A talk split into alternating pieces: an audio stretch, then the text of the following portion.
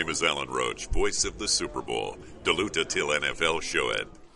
Det er nemlig øh, lige præcis øh, det, du gør, og så sidder man her med sin øh, fistelstemme, Elming. Han minder hold- meget om min stemme i sidste uge. Alan Rhodes, hold nu kæften stemme. Du optog den øh, sidste gang, du var i USA. Ja, jeg mødte ham i Minnesota, fordi udover at være Super Bowl-stemmen, så har han også Minnesota Vikings hjemmebanestemme. Og vi, øh, vi sad i, i, hvad man vil kalde kafeteriet, pressekafeteriet, øh, og, og sidder og spiser, og så, så begynder øh, stole og bord sådan, øh, nærmest at stå og hoppe lidt, fordi han sidder ved siden af, jeg taler, og når han åbner munden, så bare... Vildt, Og så gik jeg hen og talte lidt med ham, og så sagde jeg, kan du ikke, øh, kan du ikke lige sige, du hey, this is the voice of the Super Bowl. Ja, præcis. Du lytter til. Og, så, og, han, og han var one take. Han var super prof. Det bliver fantastisk, og du har optaget det på din mobiltelefon. Der er ingen efterbehandling, der er ingen filtre, der er ingenting. Det er sådan, han lyder. Så lyder han bare. Hold kæft, hvor er det crazy, ja. Ja, men øh, som øh, Alan Rhodes øh, lige sagde, jamen, så har du altså ørerne i øh, NFL-showet, der er produceret af Kvartrup Media og optaget live on tape i samarbejde med Tafel og Odset fra Danske Spil.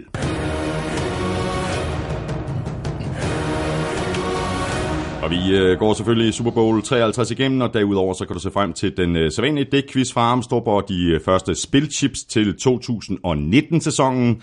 Derudover så kigger vi på øh, priserne, der blev uddelt ved NFL Honors i lørdags, og så løber vi selvfølgelig også navnene igennem på de nye medlemmer af Hall of Fame.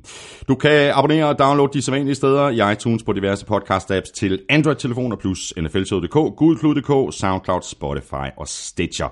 Tusind tak til alle jer øh, 183 gode mennesker, der har valgt at støtte os med et øh, valgfrit beløb på tier.dk eller via det link, der ligger på nflshow.dk.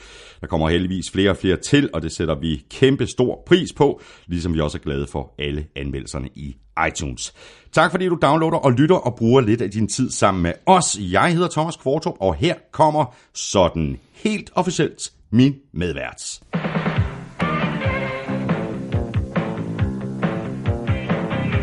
The Jets and became contenders. And we cheered them on. Then they beat those Miami pretenders. And the jinx was gone. The Jinx was gone, ja, det skal jeg godt nok give Men dig. Jinx har været gone i 18 år. Ja, det er helt vildt. The Jinx har været gone siden de ansatte Bill Belichick og fik Tom Brady som quarterback. Ja, sådan er det. Nu, øh, nu har de jinxet resten af ligaen. ja, præcis. Godt og grundigt. Tak for sidste stemning. Vi havde en rigtig god uh, Super Bowl-fest i Imperial. Det var, jeg synes, det var vidunderligt. Det var, det var god mad, og det var god hygge, og sjovt at se uh, Super Bowl i biografsæder, og øh, der, var, der var folk, der faldt i søvn, og der var folk, der var trætte, der var folk, der gik før Der tid, var, men der jeg var, også, sad der var og- også fri bar. Ikke? Ja, det er rigtigt. Måske derfor, der, var nogen, der faldt søvn, ikke? Der var nogen, der var stive allerede inden kampen begyndte. altså langt inden kampen begyndte. Ja, præcis. Og så var der sådan, øh, der var, øh, var en del, øh, også altså, øh, både i Imperial, og så man kunne læse alle mulige steder på Twitter, og alle mulige steder på nettet. Der var rigtig mange, øh, øh, øh, også i udlandet, også i USA, der var skuffet over den her Super Bowl. Og det forstår, for- og det forstår jeg simpelthen ikke. Nej, og det, en fed Super og, jeg, og jeg bliver også sur over det. Øh, eller det er, selvfølgelig, det er selvfølgelig fuldstændig subjektivt, hvad man synes om den her Super Bowl. Men dem, der er trætte af den, det er fordi, de er vant til igennem de sidste 10-15 år. Der har vi haft pointrige Super Bowls. Ja. Øh, men her fik du en forsvarsmæssigt præget Super Bowl med to mandskaber, der defensivt var så velforberedt, Ja, som vi har set, øh, nogensinde har set måske. Altså vi har aldrig set to mandskaber være så defensivt forberedt. nej. Øhm, jo, måske, måske de to Super Bowl, som Patriots og Giants spillede mod hinanden. Der var, der var også to mandskaber, der virkelig var defensivt forberedt. Men det her, det var meget imponerende. Det var imponerende, at Patriots de kunne stoppe Rams på den måde. Og det var imponerende, at Rams kunne stoppe Patriots på den måde. Ja, præcis. Altså, og, Ja, det og var, den her og prøv at høre, dem- det stod 3-3 efter tredje kvartal. Hele det var kampen, mega fedt. Hele Ja. kampen. Og jeg ved godt, var det der- inden for der- en scoring? Der var, der var folk, der var mega trætte af det, og sagde, kæft, en lort af Super Bowl. Ej, hvor den kedelig. Øh, jeg fik en, en, øh, en sms fra min mor klokken Jeg- jeg- jeg så den godt. Jeg så den godt. 02.34. Jeg så den godt. 02.34, der skriver hun, det var dog den mest kedelige kamp nogensinde. Og tillykke Den- med din mor, øvrigt. Den, Hun fylder år i, i, i dag, ikke? I dag Præcis. fylder hun over. Ja, tillykke. Hvad hedder det? Øh, men hun, øh, hun bliver 79 i dag. Så 0234, der sad hun altså så Super Bowl. Hun sender den der besked til mig. Den, øh, jeg tager lidt skærmdom af den, og så tweeter jeg den. Og jeg ved ikke, altså nu har jeg, nu har jeg været på Twitter i omkring 10 år. Og jeg har lagt alle mulige sjove ting op af sportsbegivenheder, jeg har dækket, eller mennesker, jeg har mødt, eller holdninger, jeg har, eller mm, mm. Øh, kommentarer til hvad som helst. Det her, det er det mest retweetede og likede opslag, jeg nogensinde har lagt op. Er det rigtigt? At min 79-årige mor, hun synes, det var en kedelig kamp. Ja, det er stærkt.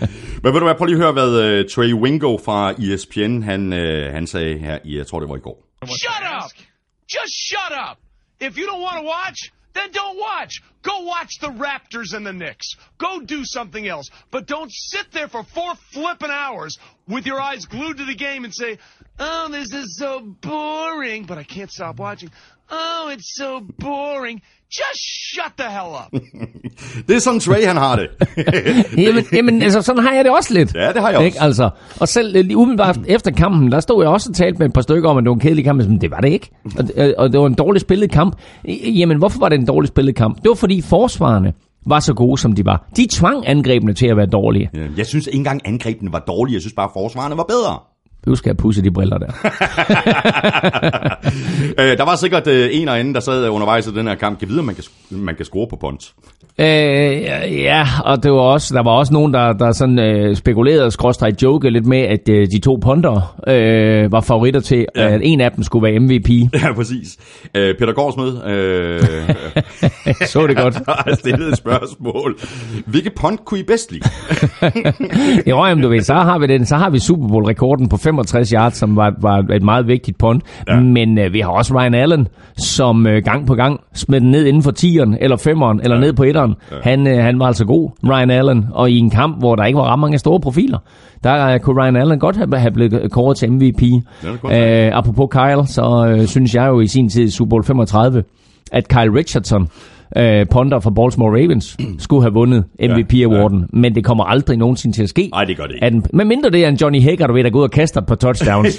Du ved, så pludselig så bliver han MVP. Ja, Men, øh, der var ikke nogen øh, touchdowns fra, fra, fra, fra, fra Hacker i, i, i den her kamp. Der var øh, kun et enkelt touchdown. Og det var så... der var i det hele taget ikke ret meget sjov for Rams i den her kamp. Nej, det var der ikke. De var meget konservative. De var konservative alt, hvad de foretog sig mm. på angrebet, og også øh, på, på special teams for vel og sådan. Men altså, der er Patriots selvfølgelig forberedt. De ved, okay, ja. Hager skal vi lige holde øje med. Mm. Så man så også øh, på, på nogle tidspunkter, hvor man tænkte, her er det umuligt, at Rams de tager en fake, der stiller Patriots stadigvæk op til lige at, at beskytte sig selv, og, Exactly. og lige være opmærksom på, ja. hvis der nu kommer en fake, så har vi trods alt personale på banen til at få det stoppet. Nå, øh, Elming, øh, nok om defensiven. Nu skal vi i offensiven. Sådan. Taffelchips. Sådan, perfekt. Var det ikke en øh, kanon overgang? Jo, øh, havde du skrevet den på forhånd, eller kom den lige til dig? Den kom lige til mig. Sådan, det er stærkt. Jamen, øh, det, er jo ikke, det er jo ikke årets sidste omgang taffeltips, men det nærmer sig enden. Øh, ej, det vil sige, det er ikke sæsonens, det er nærmest årets. Øh, Ja, det er nærmest der, årets der er første. masser, af tips tilbage år. Super Snacks American Ranch, dejligt. Det er også en ordentlig pose, du har forladet i dag. Lindsay Chips, Sour Cream and Onion. Og der er en linschips mere. Og den, den hiver jeg lige op her. Nej, du er ikke den. Hvor er den her? Den er der. Dild og purløg. Ja, og så er der også range, men den, øh, dem fik vi sidste uge. Sådan. Øhm, nacho cheese tortilla chips. Og så NFL showet klassikerne. Chili banase og chili cheese wings.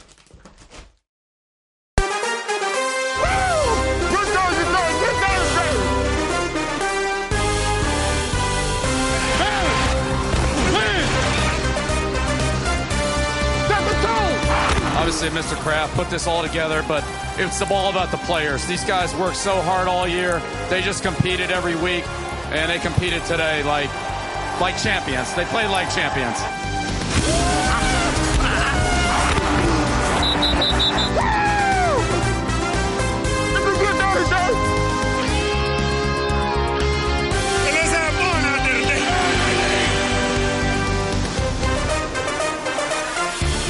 Ja, så gjorde de det igen igen. Tom Brady, Bill Belichick og Patriots er mester for 6. gang efter en sejr på 13-3 over Rams i den lavest scorende Super Bowl nogensinde. Og hvor i alverden var Todd Gurley? Jeg hedder Thomas Kvartrup, og med mig har jeg Claus Elming.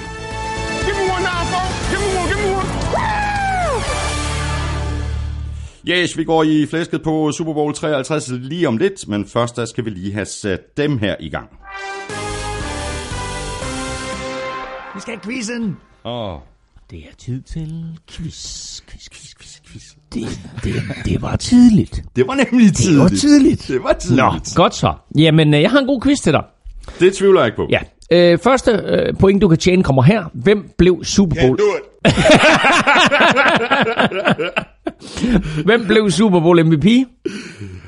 Edelman. Godt, der var, der var, det var første point. Er det stærkt? Ja. Så har du mulighed for at tjene yderligere 7 point. Fedt. Det første point tjener du ved at fortælle mig, hvem der var den sidste wide receiver, der blev kåret til MVP uden at score touchdown. Hold du kæft. Okay. Og dernæst vil jeg fortælle dig, at alt i alt er der kåret nu, inklusiv Edelman, syv receiver til MVP. Nævn de andre seks. Okay. MVP. Godt. Yes. Pis. Can't do it. Nå, øhm, her kommer øhm, quizzen. Det er quizzen fra Armstrong, som alle skulle tage og følge på Twitter på snabelag Doug Armstrong. Øh, han ved også en hulens masse om, øh, om golf. Her er, hvad han skriver. Øh, kampen var som en Weber-grill uden gas. Forsvarerne lukkede ned og gav ingen plads. Et sølle touchdown var behar. Sæsonen sluttede åbenbart officielt i januar. Måske var det bare federe live, og Gurley svedte mindre end Maroon 5. Alligevel var Edelman... det er ikke løgn. Uh, alligevel var Edelman uden lige. Hvem er mere end én gang kåret til Super Bowl MVP? Altså, hvem har siden 1967 vundet Super Bowl MVP mere end én gang? Ja, tak. Det kan du godt. Ja, jeg tror I hvert fald de fleste af dem, ikke? Ja. Der er 1, 2, 3, 4, 5 navne. Fem navne, ja tak. Fem navne. Godt, jamen øh, så hopper vi i øh, Super Bowlen, øh, der altså endte med den her sejr til Patriots på 13-3 over Rams. Øh, vi har allerede talt lidt øh, forsvar, bare sådan lige helt overordnet, men der har jeg bare sådan altså kæmpe respekt til Wade Phillips og Belichick slash Brian Flores for de her øh, to defensive gameplans, som de havde hed med ind til den her kamp.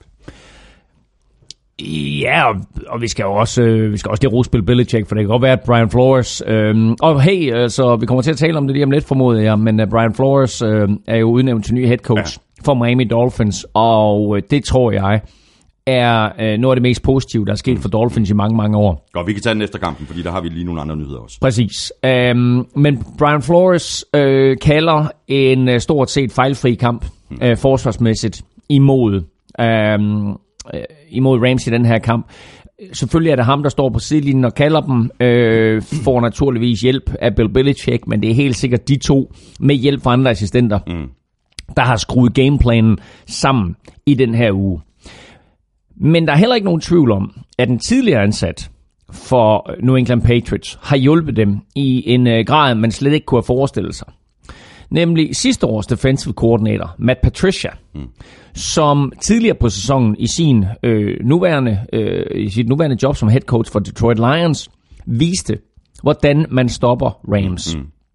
Og den taktik, som Matt Patricia han kom ud med, da Lions spillede mod Rams og var meget, meget tæt på at slå Rams, det her højt flyvende angreb imod et elendigt Lions hold, der var Lions altså meget, meget tæt på at slå Rams, og det var de, fordi Detroits forsvar var i stand til at stoppe Rams.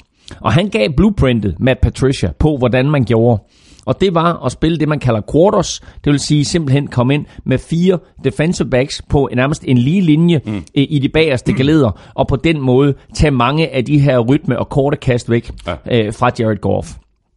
Så det var den ene del, og så øh, opfandt Bill Belichick og Brian, Flores, at man sådan set spillede en helt usædvanlig 6-1-front. Så du egentlig havde en linebacker og seks, defen- øh, og seks defensive linemen. Så kombinationen af den der 6-1, og så det quarters opdækning nede bagved, det fik McVay og Goff og resten af Rams aldrig styr på. Nej, det gjorde de ikke. Og det blev inspireret af Matt Patricia. Ja. Og så kan man bare sige, altså, de, de, ja, det var sådan helt old school, fysisk fodbold, som de spillede, altså Patriots defense, ikke? Og det var så dejligt. Um, I Hall of Fame i Canton, der er der forskellige ting udstillet, øh, som har en symbolsk værdi for NFL.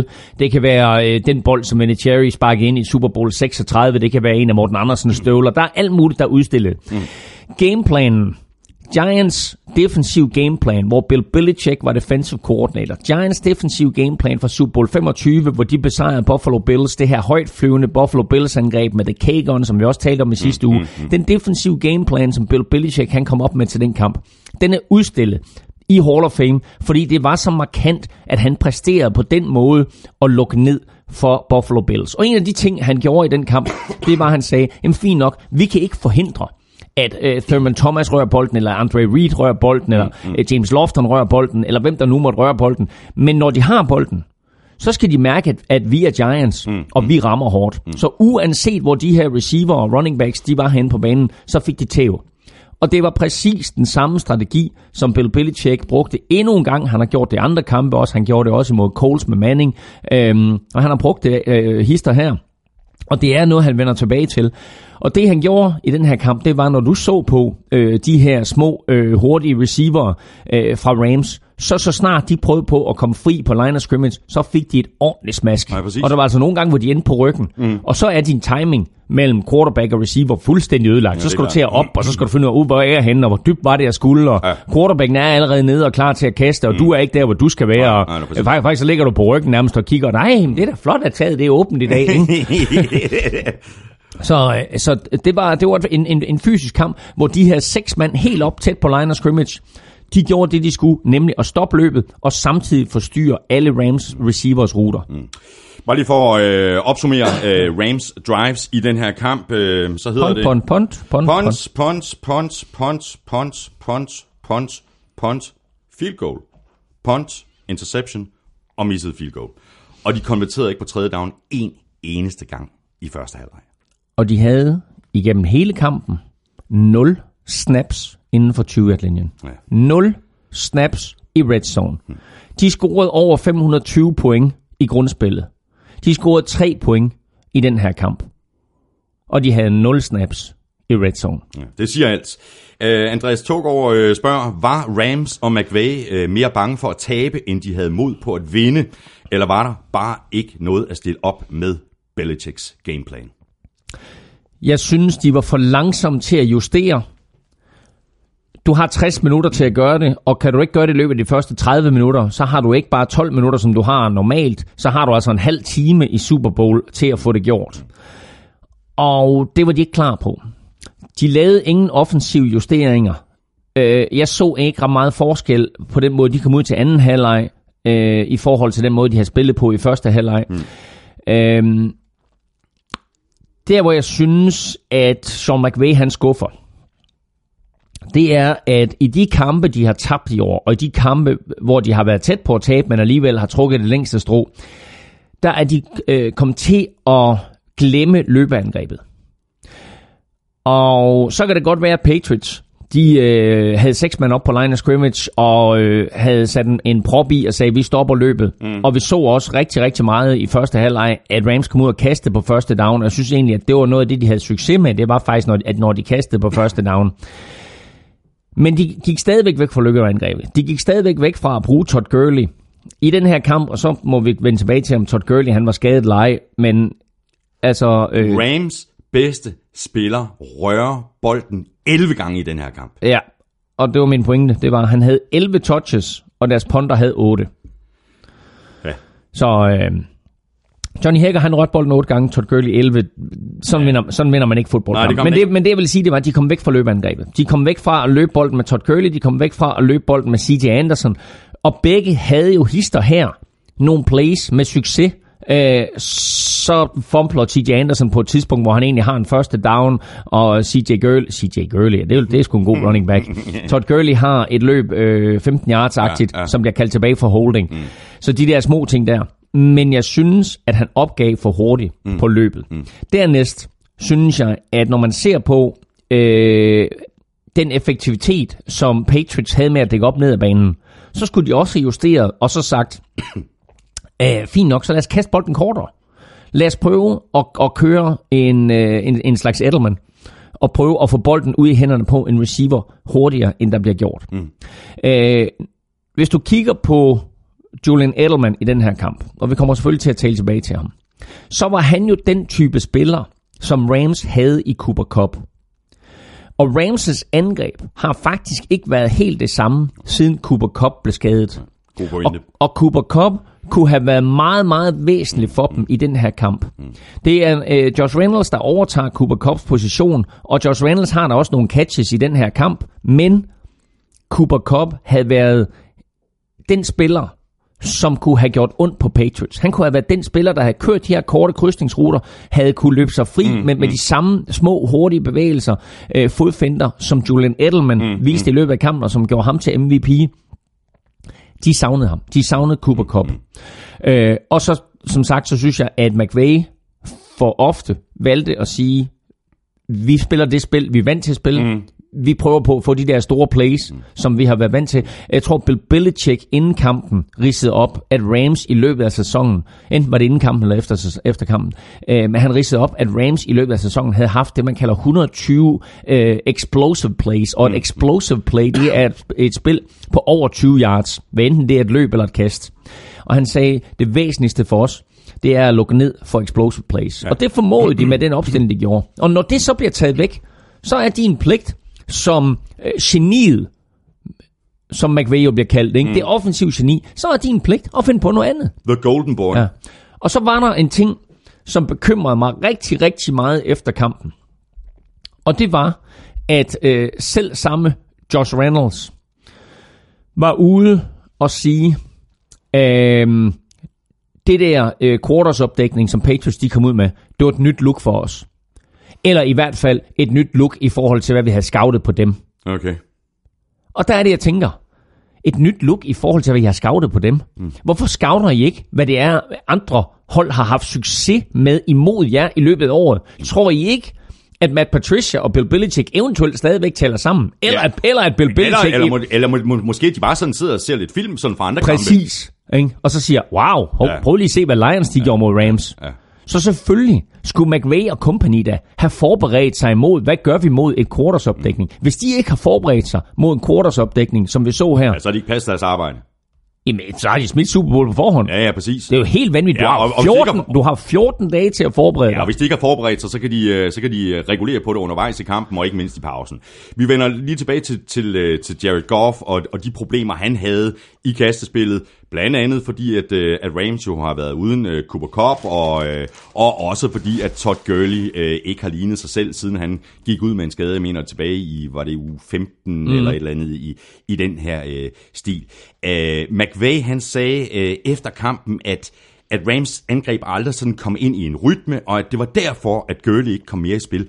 Og det fatter jeg simpelthen ikke en meter af. Mm. Altså, du har, du har uh, indiskutabelt uh, Gurley, som Rams bedste våben på angrebet. Og hvis angrebet ikke kører, så skulle du måske bruge dit bedste våben noget mere, hvis det ikke er fordi, at han på en eller anden måde er skadet. Mm. Ikke at McVay sagde både før og efter kampen, nej, han er ikke skadet. Og der har været altså, masser af rapporter frem om, at han ikke er skadet. Så øh, altså angiveligt fejler han ikke noget. Nu må vi så se, om, om det pludselig kommer frem her inden for næste måneds tid, at han har været på operationsbordet, eller hvad der sker. Øh, men altså, øh, det var sådan set lidt min pointe før, det var, det kan godt være, at du øh, kører en træer ud og ponder, som vi så Rams gøre en hel del gange. Mm-hmm. Men prøv nu at bruge den offensive linje, du har, til at få etableret løbeangrebet. Ja. Prøv nu at give bolden til Gurley, give bolden til C.J. Anderson, gør forsvaret en lille bitte smule trætte, og gør forsvaret en lille bitte smule i tvivl om, hvad der kommer. Mm det, der skete med, med, med, med det her, det var jo, at i og med, at de besluttede sig for ikke at løbe bolden, så giver det jo heller ikke nogen mening at finde det løbet. Og som vi talte om i vores optagsshow, så er play action Præcis. en stor del af det her Rams-angreb. Og når du ikke der er løber ingen, der bolden, har kørt det mere end Rams jo. Der er ikke nogen, der har kørt play action, altså at du finder løbet og så kaster, en Rams. Og når du ikke løber, så giver det ikke nogen mening at finde det løbet. Og det betød, at Jared Goff, han blev det, man kalder en dropback passer, mm, mm. altså fuldstændig som vi kender det fra gamle dage. Ja. Træder tilbage i lommen, skal stå, skal vurdere, hvilke receiver går fri, hvor skal jeg smide bolden hen, og det tog ham for lang tid. Patriots havde styr på receiverne ned ad banen, og de lavede et hav af bevægelser på den defensive linje. Mm. Og øh, med de her seks mand plus en linebacker helt op foran, der var det også der var en enorm stor variation i, hvem der kom efter quarterbacken, hvem der rushede quarterbacken. Og det betød, at Goff stod og var mega forvirret omkring, hvem det var, han skulle kigge efter i opdækning, og hvem det var, han skulle kigge efter, der kom ind og lagde pres på ham. Og når han så øh, prøvede på at løbe væk fra presset, så synes jeg øh, faktisk ikke, at han virkede specielt atletisk, når han løb ud. Der Nej. var et par gange, hvor det sådan, at han forsøgte ja. at løbe væk, og man tænkte, at han er ung, han har god fart i stingerne. Han blev indhentet af de der linebackers eller defensive ja. backs, eller hvem der nu kommer og lader pres og på Og så var der et par situationer, hvor jeg synes, at, det, at jeg er simpelthen overrasket. Det, det virkede simpelthen til, at han ikke så presset. Altså, hvor han, og han, han, ja. han stod simpelthen med bolden for længe, og, ja. og det var helt åbenlyst, at der, der kommer øh, to mand nu. Ja. Øh, slip bolden, øh, whatever, læg dig ned, øh, ja. gør et eller andet. Hvis du sammenligner øh, Patriots offensiv tilgang og Ramses offensiv tilgang, øh, så havde Tom Brady, så stod han, øh, inden han kastede, så havde han bolden i hænderne i gennemsnit 2,3 sekunder. Jared Goff havde bolden i hænderne i gennemsnit 3,3 sekunder. Ja, og, det vil sige, det, difference. og det er vel at mærke et gennemsnit, det her. Ja, ja. Det vil sige, at der er nogle kast, der selvfølgelig har været ude hurtigere. Mm. Men der er også andre kast, hvor han virkelig har varmet bolden. Mm. Og øh, han fik aldrig receiver fri. Og øh, da han så endelig fik receiver fri, så ramte han dem ikke. Eller var for sen med sit kast. Mm. Et hav, Han, han missede et par store spil. han missede, øh, han missede tre store spil. Ja. Tre kæmpe store spil i den her kamp missede han. Han missede det touchdown til Brandon Cooks. Kommer vi ind på det senere? Nej, lad os tage det nu. Lad os tage det nu. Han missede det touchdown til Brandon Cooks i anden halvleg, hvor Patriots rent faktisk begår en øh, lille defensiv fejl ved, at de kommer til at sætte to mand på øh, den krydsningsrute, der kommer. Det interessante ved det spil her, det er, at det er faktisk en variation af det spil, som øh, 49ers kørte i Super Bowl 24, hvor de havde John Taylor til at køre op og køre, køre en dyb ind, og så øh, lå Jerry Rice køre en post ind bag ved den. Yes. Og så læser du simpelthen bare på safetyen. Går safetyen tilbage, så kaster du den dybe ind. Mm. Kommer safetyen frem, så kaster du posten hen over hovedet på safetyen. De kører faktisk en variation af det spil her. Og safetyen bider op på den dybe ind, hvilket vil sige, at Brandon Cooks går fri ned bag ved safetyen. Ja.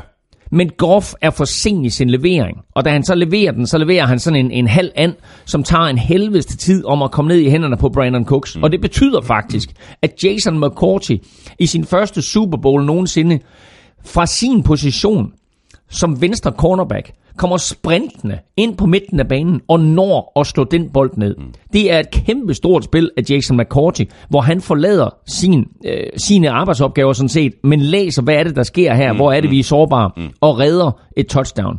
Men spillet, kastet, skal leveres meget tidligere i golf. I det øjeblik, den safety, han rykker op, så skal bolden leveres hen over hovedet på ham. Og selvfølgelig er det et dybt kast, og selvfølgelig tager det lang tid for bolden at komme derned. Mm. Men kaster han den et halvt sekund før, bare et halvt sekund før, Så har, han, så har den chancen.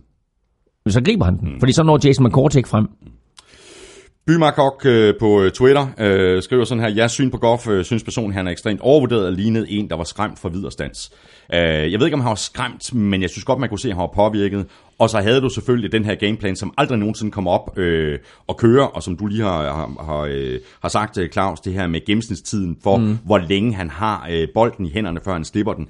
Det var alt for lang tid, og masser af spil, hvor det var altså kriminelt lang tid, han stod mm. og varmede bolden. Lad mig lige se, øh, kom med to, øh, de to andre spil, som han misser. øhm, og så svarer jeg på spørgsmålet. Øh, den ene, det var en dyb ind, øh, som, Jared, øh, som hvad hedder han, Tony Romo, han også pointerede og viste efterfølgende på de lange gengivelser, at der gik øh, Goff øh, ned af venstre sidelinje på en tredje down og lang, hvor han havde øh, øh, Gerald Everett, tight enden, på en øh, dyb ind. Mm. Goff kaster ned ad venstre sidelinje. Gerald Everett løber en dyb ind, øh, ned langs højre sidelinje, og så ind over midten, og rammer Goff ham der, og han er fuldstændig fri. Rammer han ham der, så er der ikke en Patriot-spiller i nærheden, og så kan øh, Gerald Everett øh, dreje op af banen, og som øh, Romo også øh, fortalte, eventuelt mul- muligvis endda score touchdown, men i hvert fald komme ned på omkring 10-20 yard linjen Den misser han. Og så det touchdown, som Brandon Cooks har i fjerde kvartal, den hænger meget på Brandon Cooks. Jeg vil sige, den skal han faktisk gribe. Men smider Goff den bare en halv meter længere ud, eller en meter længere ud, så er Brandon Cooks helt fri. Nu her, der kommer der to forsvarsspillere ind, som så for, formår at forstyrre ham nok, til at han ikke får hævet den ind. Den hænger mere på Brandon Cooks, end den hænger på Jared Goff. Men det er de der, øh, det er de tre store spil, jeg synes, at, at Goff Men nu er Brandon på. Cooks jo heller ikke den, den, den største wide receiver. Hvad er han? Øh, Det er lige meget. Han han er ikke engang 81. Det er lige meget, han har lavet de der catches, og, og det, jeg, jeg har set Tyreek Hill lave de sygeste catches, og Tyreek Hill han er altså endnu mindre. Goff, misset receiver. Han havde upræcise kast. Han var langsom i, i sin levering, og han læste forsvaret dårligt. Mm. Det er ikke en Super Bowl quarterback værdigt. Jeg synes ikke, Goff var skræmt. Han var noget helt andet. Han var forvirret. Ja. Patriots forvirrede Goff. Og en af de måder, som de forvirrede ham på, det var, her, her er faktisk, du øh, nu, nu har vi siddet i et par uger og rost øh, Tony Romo, og jeg vil sige igen i den her Super Bowl, her var der mange fede ting, Tony Romo han kommer med. Mm. Øhm, en ting vil jeg sige, at han tog fejl på faktisk. Og det var, at han fortalte, at øh, Rams valgte at øh, først komme ud af hotlen, øh, når der var 15 sekunder tilbage af øh, playklokken, mm. fordi så var der lukket for radiokommunikationen til Patriots, og så kunne de ikke nå at justere på, hvad Rams foretog sig. Faktisk var det fuldstændig omvendt. Rams kom ud af hotlen, og så var det lige meget, om det var med 10 sekunder eller 20 sekunder igen. Patriots kaldte hele tiden to forskellige defensive spil ind. Det spil, de viste, inden playklokken var slut, som McVay så kunne nå at justere efter, ja, præcis. og så det play, som de reelt set kørte. Så det vil sige, at der var ikke på noget tidspunkt i den her kamp, at det, som McVay kunne nå at se og dirigere Goff til, øh, og, og, og, øh, og, og, og, og spille imod, mm.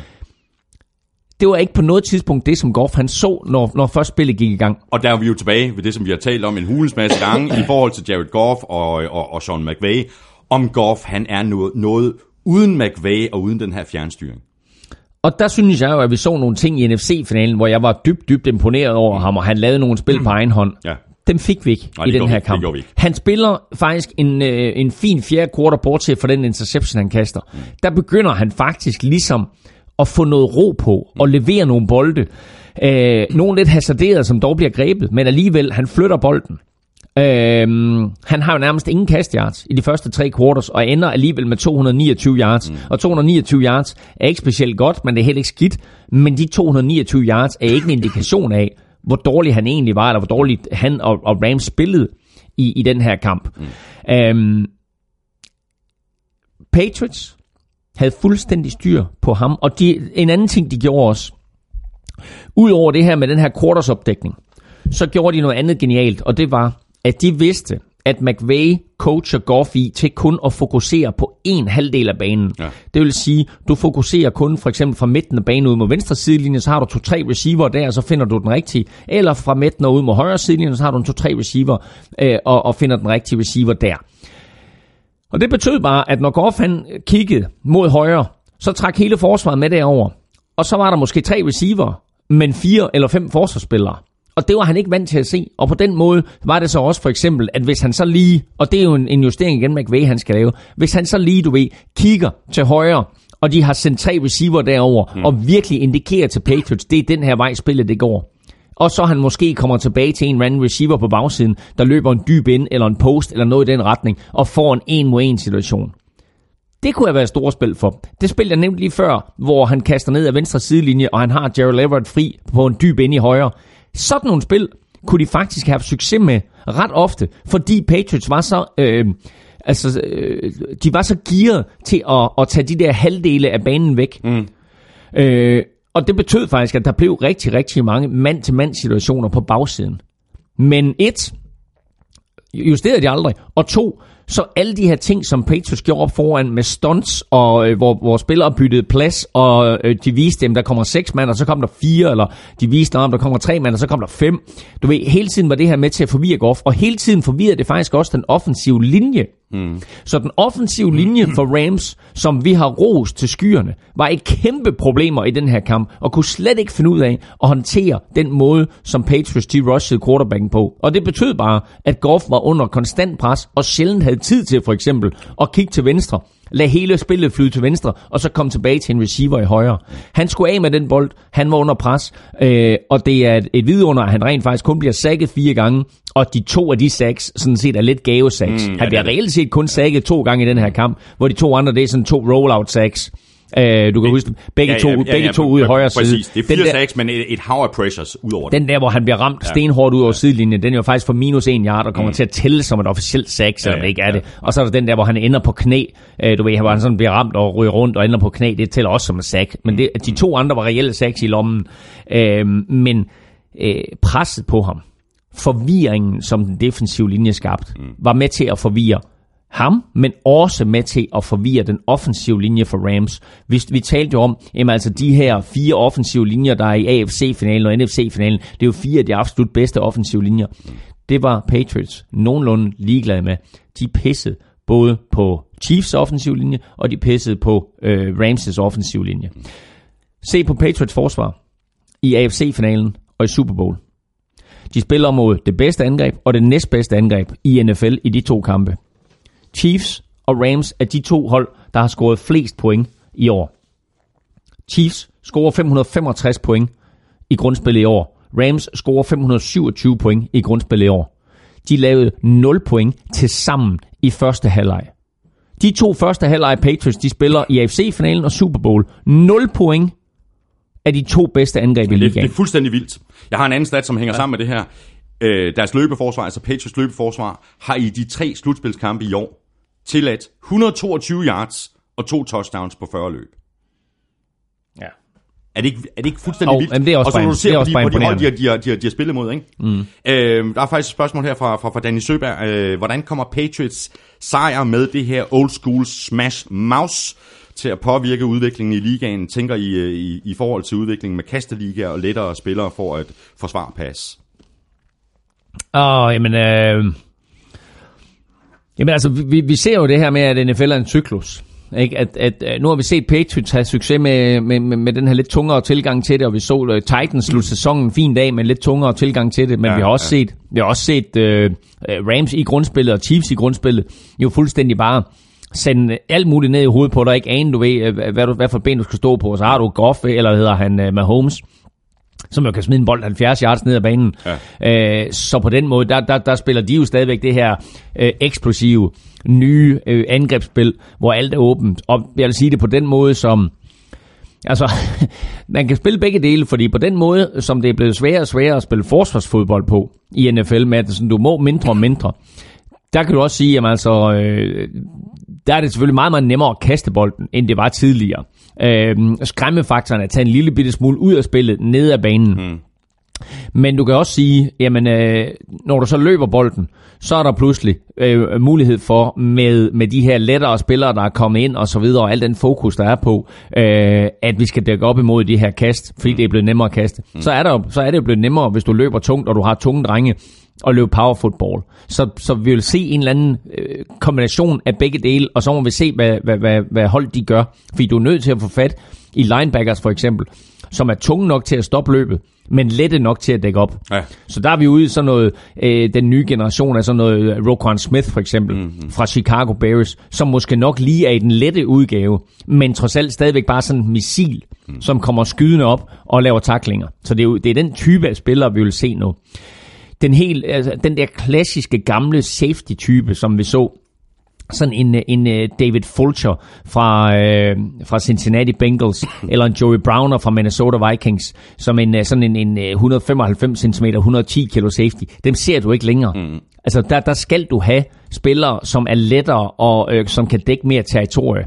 Men de to spillere, øh, Joey Browner og David Fulcher, det var så nogen, at når du kom ind over midten som receiver, så vidste du, hvor det var. Og hvis du ikke vidste, hvor det var, så opdagede du det meget, meget hurtigt. Exakt, det gjorde ondt. Ja, og, og så var du ikke sikker på helt, hvad det var, der var sket. Nej. Enten at du lå ude på sidelinjen og snappede efter vejret, og der var nogen, der kom lugte selv i næsen på dig.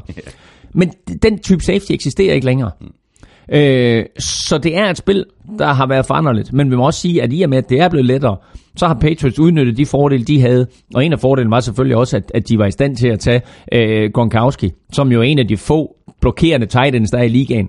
Og så i løbet af den sidste del af grundspillet, og hele vejen igennem slutspillet, ja. gør ham til en, en, stor blokerende tight end, og endda i den her Super Bowl, sæt ham til at pass protecte imod en Dominican Sue. Tænk sig, at han ikke bare pass protecter imod en Dominican Sue, men at han kontrollerer ham.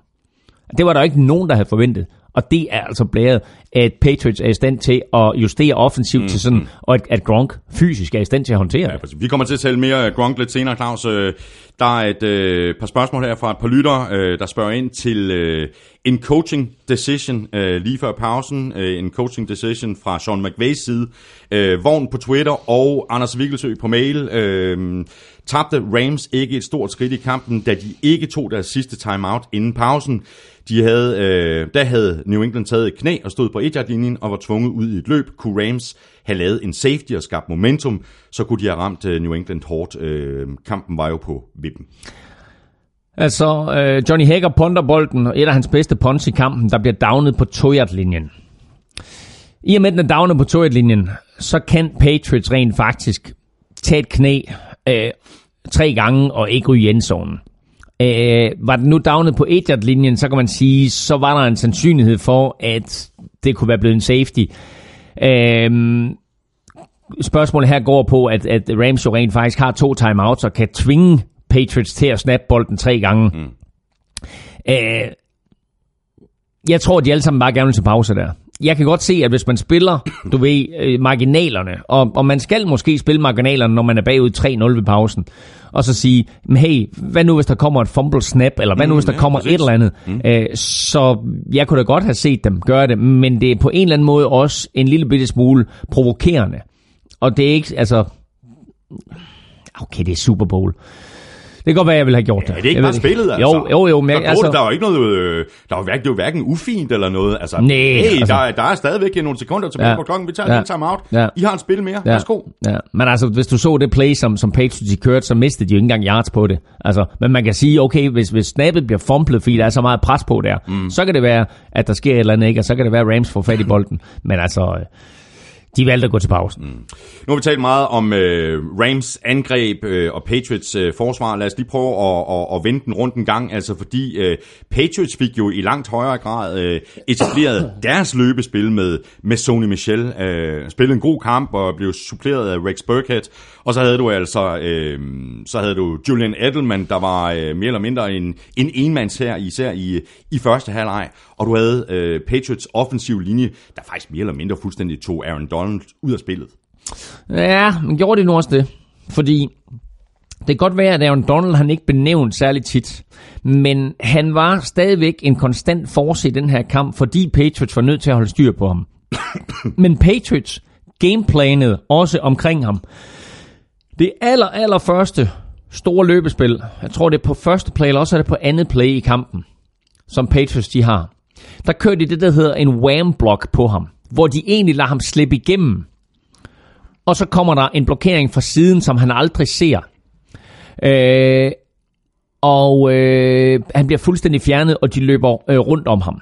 Og det var den måde, som de holdt styr på ham på. Det var, at de sørgede for hele tiden, at have, hvis de skulle blokere ham rent, så havde de to mand på ham. Mm. Og øh, skulle de prøve at, at snyde ham, så kom de med sådan en eller anden form for kombinationsblok eller en wham-blok på ham. Men jeg synes jo faktisk, at når du ser på det her, så holdt Rams Patriots til 3 point indtil og med, øh, med 10 minutter igen af kampen. Mm. Og de holder Patriots til 13 point i den her kamp. Det burde jo være nok til at vinde. Det viser mig også, at det her forsvar fra Rams spillede en rigtig, rigtig stor kamp. Og så kan det godt være, at Edelman han har 10 catches, og at, at han var den bedste spiller på banen, i hvert fald offensivt. Øh, og at han konstant var en trussel og skaffede en masse første downs. Men li- lige meget, hvor mange første downs han skaffede, og, og lige meget, at han havde 141 yards i den her kamp, og at han blev kåret til MVP, Patriots, de havde 3 point efter 3 quarters. Patriots, de laver 13 point i kampen. Det er det færreste antal point, et vindende hold nogensinde har haft. Wade Phillips, Og jeg tænkte faktisk, øh, øh, øh, bare lige ganske kort, Goskowski, der misser øh, øh, field goal forsøg i, øh, i første halvleg, ikke? Ja. Hvor man bare tænker, når, når kampen er så tæt, ja. Så tænker jeg bare, hold nu kæft, mand. Det der missede field goal Ja. for Goskowski kan gå hen og afgøre den her kamp. den kommer jeg lige tilbage til. Uh, bare lige kort sige. Wade Phillips gjorde det jo endnu en gang. Wade Phillips var jo endnu en gang en genialitet. Prøv at tænke på alt det hype, der har været omkring McVay, og alle de spillere, han har hævet ind, og vi laver et Dream Team. Den bedste disposition, McVay han nogensinde har gjort, det var, at han hævde fat i Wade Phillips. Øh, og til sit jobinterview, da han kom ind, McVay, for at få jobbet i Rams, så siger han, hvis I ansætter mig som, som head coach, så har jeg Wade Phillips med som defensive coordinator. Mm. Og Wade Phillips har jo bare vist sig at være genial. Et, fordi han kan kontrollere alle de her typer, som vi har talt om, ikke? Altså de der bad boys, der er i omklædningsrummet. Og to, fordi den her gameplan, han laver defensivt imod Patriots jo, viser sig at være, eller viser sig at burde have været nok jo. Ikke? Fordi det er imponerende, at de kan holde Brady og company til, til 13 point og, og, og 3 point og 10 point langt hen i kampen. Ja, og de tager jo også røven på Brady på den allerførste angrebsserie. Det var det, jeg lige vil komme tilbage Ja. ja. til. Fordi nu nævner du det her øh, brændte field goal. Så er der øh, det aller, aller første kast fra Brady. Det aller første kast fra Brady, hvor de snyder ham. De lader som om, at det er mand til mand, og så er det zone, og Brady, altså 41 år gammel, har set alt, hvad han kan se, bliver snydt. Ikke? Altså, det, jeg var vildt overrasket. Ikke? Men det virker også næsten som om, at det, i det bolden, den, den slipper hans hånd, så er det bare sådan, nej! Men Han ser det selv, ikke? Det- det- Lige en my for sent. det brændte field goal. Den der interception. Øh, er det, jeg tror, det er Devin McCourty, som er så tæt på at gribe en interception, som han i givet fald vil returnere til touchdown. Den fumble, der ryger over sidelinjen, som øh, Patriots ikke får fat i.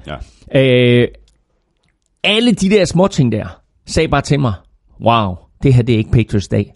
Det her, det er den dag, hvor alle de der småting, der altid er gået Patriots vej, mm, mm. går imod dem. Det her, det er den dag, hvor the, the helmet catch, mm. ikke, som Giants vandt på, mm. den gentager sig. Mm, mm. Alle de der småting, som Patriots normalt har held med, fordi de er bedre trænet og bedre forberedt, det går imod dem i dag. Derfor vinder Rams. Men de var i stand til at overkomme det, fordi deres forsvar var i stand til at holde Rams' angreb til tre point. Mm.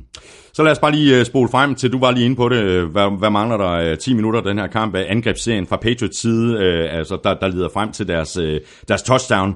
Uh, super lækker kast uh, og catches fra Brady til Gronkowski på henholdsvis 18 og 29 yards, uh, så vidt jeg husker. Mm. Og så løber så uh, Sony Michel uh, bolden ind til, til den uh, føring på, på, på 10-3, der så presser Rams til sådan ligesom mm. at, at sige, okay, nu, nu, er vi, nu er vi pisket til at, at score touchdown. Men lad os bare lige tage de der to uh, kast fra Brady til Gronkowski.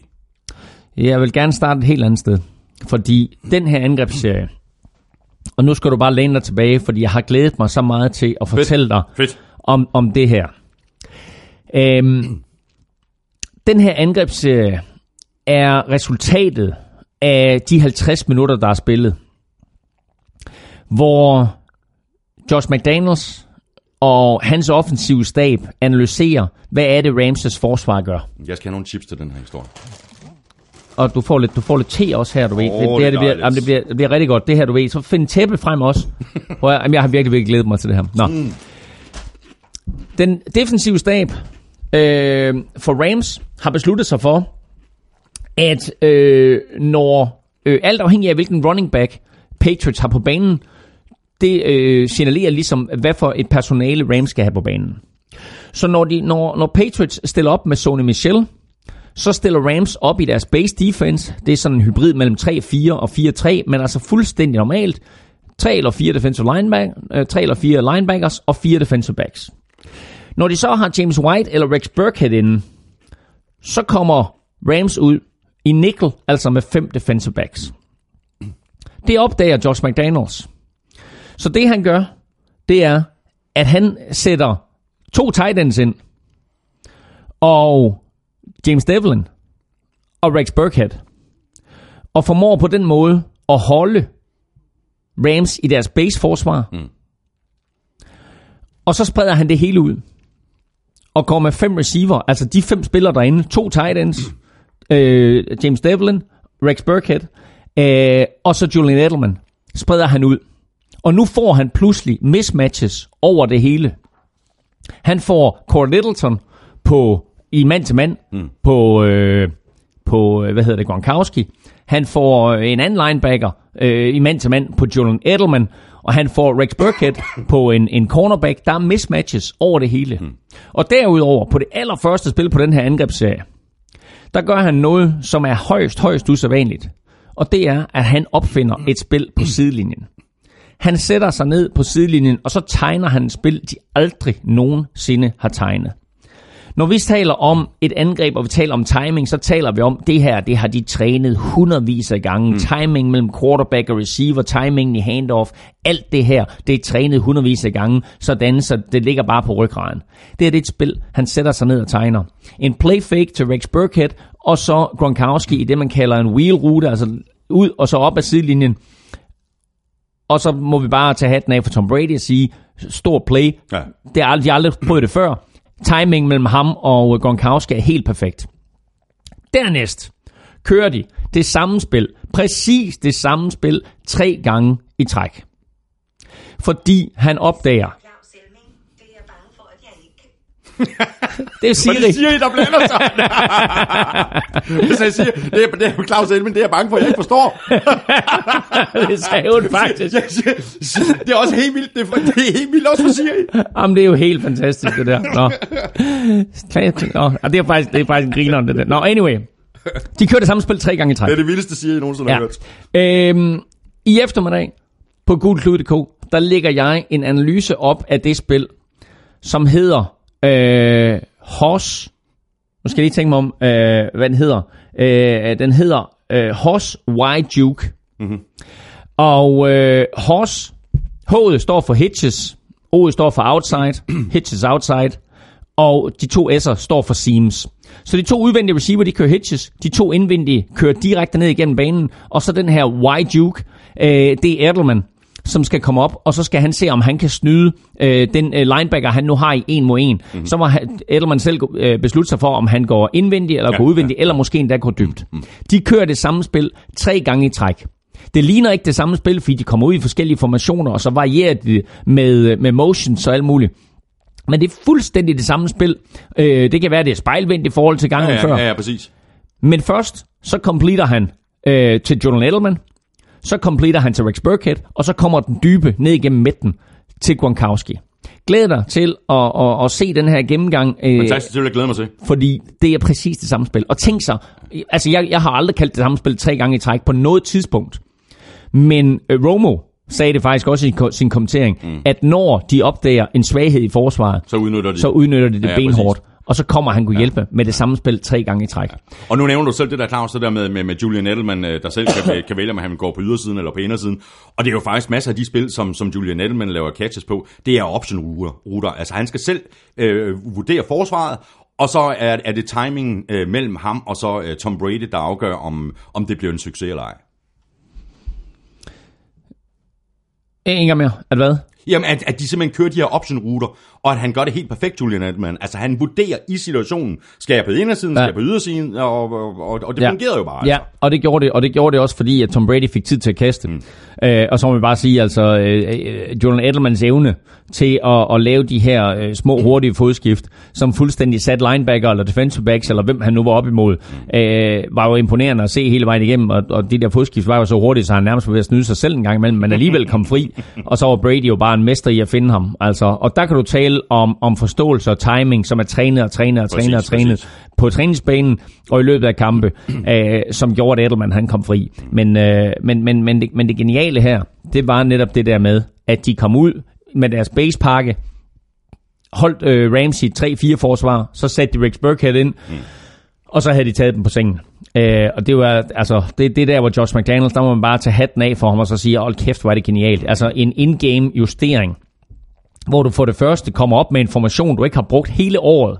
Du har aldrig brugt den information Det virker også helt vildt, ikke? og derefter kommer op med et play, du ikke har trænet hele året, og så ser, hvad er svagheden i forsvaret, og så kommer tilbage og så siger til Brady, prøv lige at kigge på, hvis Gronk han har en mod en med Littleton ned igennem midten af banen, så kaster du til ham. Og der leverer Brady også bare det dybe kast helt perfekt, og, og Gronk ved, at han skal gribe den der bold. Jeg vil lige, lige sige, med hensyn til odds for danske spil, så øh, kom vi med nogle odds 2019 spil i sidste uge. Et af de spil, vi ikke kom med, det var, at Gronk skulle gribe bolde for over 85 yards og score et touchdown. Det var der odds 2019 på. Ja. Det har min far spillet på, så han stod øh, angiveligt klokken 4 om natten og råbte og skreg af skærmen over, at Gronk han ikke lige fik den sidste yard yard. ind i endzonen. Ja, så har der været, så har der været money, money in the bank, Money i, in Bank, ja. i, i det familien var så den uh. Sony Michel, han, han løb ind i, i, i, i stedet for. Og så uh, har vi i virkeligheden, du var også lidt inde på, på det tidligere, Claus, uh, vel i virkeligheden Rams bedste angrebsserie hvor Jared Goff, altså det var, det var, det, det var det bedste, det var den bedste angrebsserie, han spillede indtil interception så. De kører ned ad banen, øh, og øh, så øh, skal vi lige sige, at det her Patriots-forsvar jo øh, lider et kæmpe slag undervejs, fordi Patrick Chung bliver skadet, ja. brækker armen, må forlade kampen. Og øh, ind kommer Duron Harmon, som i løbet af grundspillet har spillet rigtig, rigtig mange fine kampe for Patriots, og øh, også igennem årene har spillet mange fine kampe for Patriots, og har haft afgørende interceptions, afgørende spil, men her i slutspillet nærmest ikke har været på banen. Øh, det, her, det har været det her års udgave af Malcolm Butler. Øh, helt præcis hvorfor det er, han ikke spiller, er der ikke rigtig nogen, der fortæller, men han har i hvert fald ikke spillet særlig meget. Men da Patrick Chung han bliver skadet, så kommer Duron Harmon ind. Og Duron Harmon kommer du ikke til at se ret meget på øh, de officielle statistikker. Men den her interception er Duron Harmons. Fordi det er ham, der kommer og blitzer og lægger pres på Goff. Og gør, at Goff han, øh, han kaster bolden for kort og lige hænderne på Stefan Gilmore. Og igen er det her forberedelse. Fordi Patriots havde set på film, at når den blitz kommer der, så har Goff en tendens til at gå dybt ned i højre hjørne til Brandon Cooks. Så selvfølgelig vidste de, at når den blitz kommer der, mm. så går Goff i højre hjørne mod Brandon Brooks, eller Brandon Cooks, og der stod Stefan Gilmore. Kaster Goff den lidt længere, så er der faktisk en chance for, at Brandon Cooks han blæser forbi Stefan Gilmore.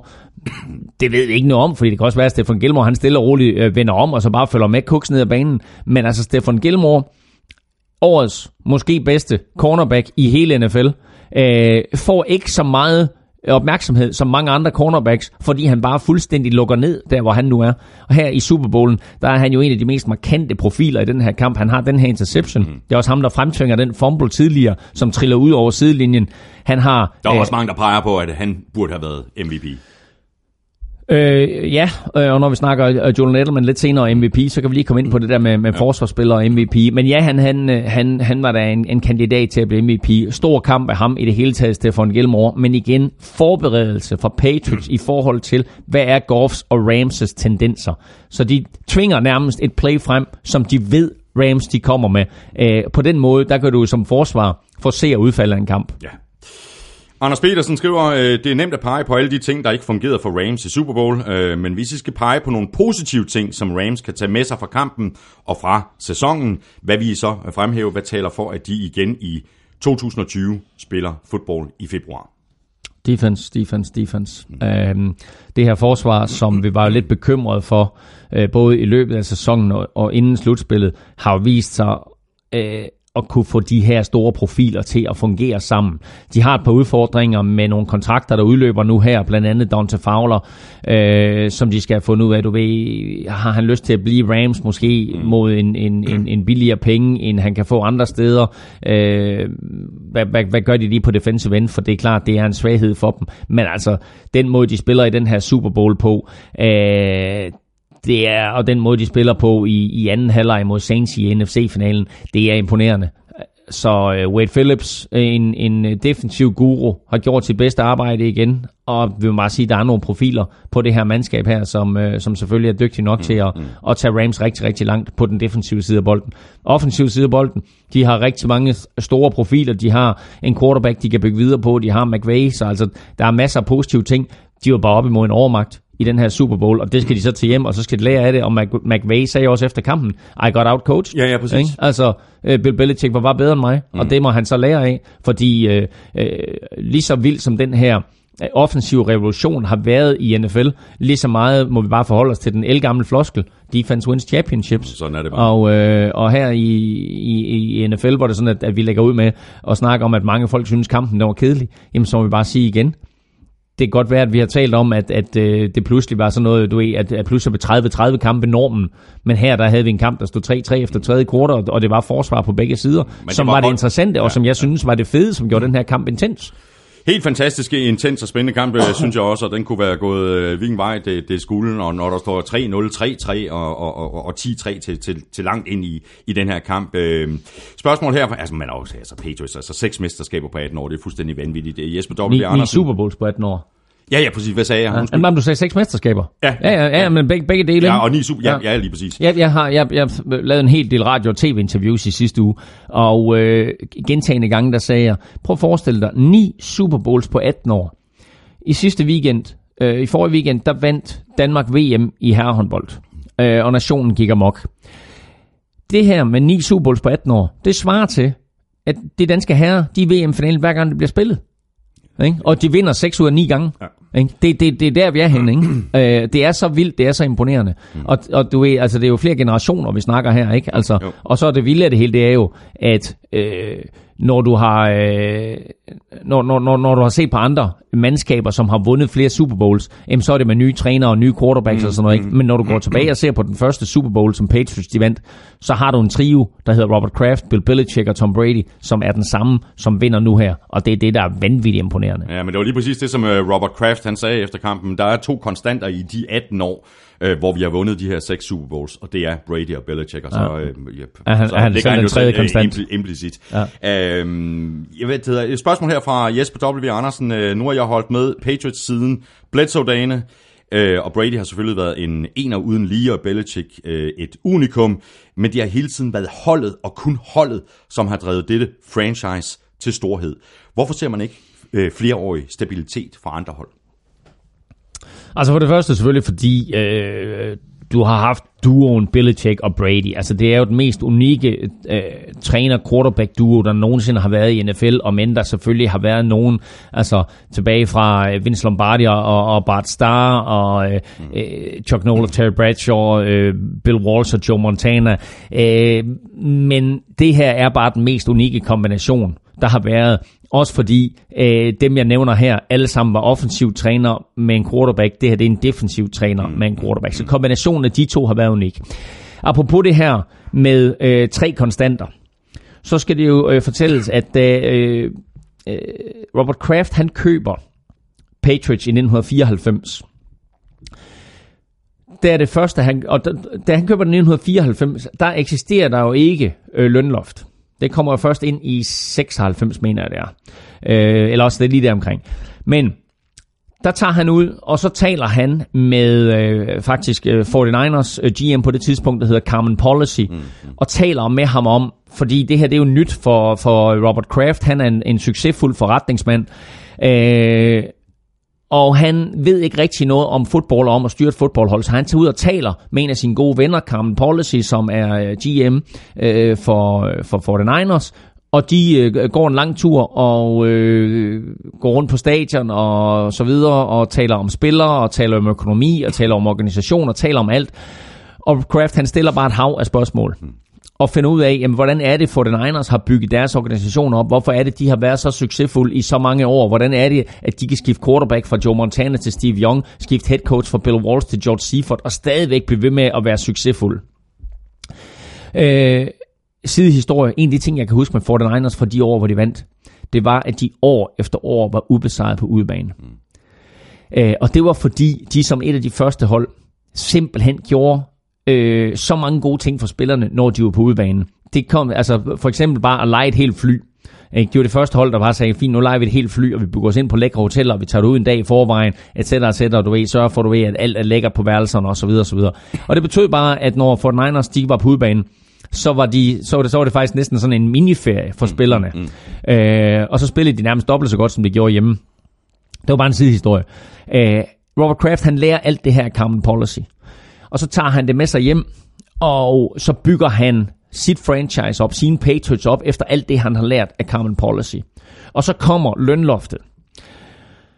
Og der siger Robert Kraft, fint, det her giver os en mulighed for at konkurrere med alle på lige vilkår. Mm. Før lønloftet og før free agency, der kunne man jo bare sige, okay, fint nok, vi har masser af dollars, vi køber bare de bedste spillere, plus at man i gamle dage kunne låse de 35 bedste spillere, man havde. Det ændrede sig med free agency, så plus, du ved, så fik vi det her franchise tag og transition tag og alt muligt, som vi kender det. Men forestil dig da i 70'erne og starten af 80'erne, der kunne du bare låse 35 spillere. De her 35 spillere, det er vores, dem kan I ikke røre ved. De resten 20, fint nok, dem kan I gøre, hvad I vil med, at du ved, I kan tilbyde en kontrakt. Men de her 35 spillere, det er vores. Ikke? Det var stavnspænding gjorde selvfølgelig ikke noget godt for spillerne, fordi de kontrakter, de havde, du ved, der var ikke rigtig noget forhandlingsgrundlag. Men, da så lønloftet kommer, så siger Robert Kraft, fint, det her det er min mulighed for at konkurrere, for at bygge et, et, et hold op, der kan konkurrere med de andre, uden at det er sådan, at det her det er et spørgsmål om, hvem der har flest dollars. Og så får han fat i Bill Belichick, og så har samtaler med Bill Belichick, kender Bill Belichick i forvejen, og finder ud af, at Bill Belichick han har fuldstændig styr på at håndtere det, der hedder, hvad, hvilke spillere er godt for vores mandskab mm. under et lønloft, og hvordan håndterer vi lønloftet konstant? Hvordan sørger vi for, at vores hold altid er optimeret til at udkomme i den bedst mulige udgave under den måde, som lønloftet fungerer på?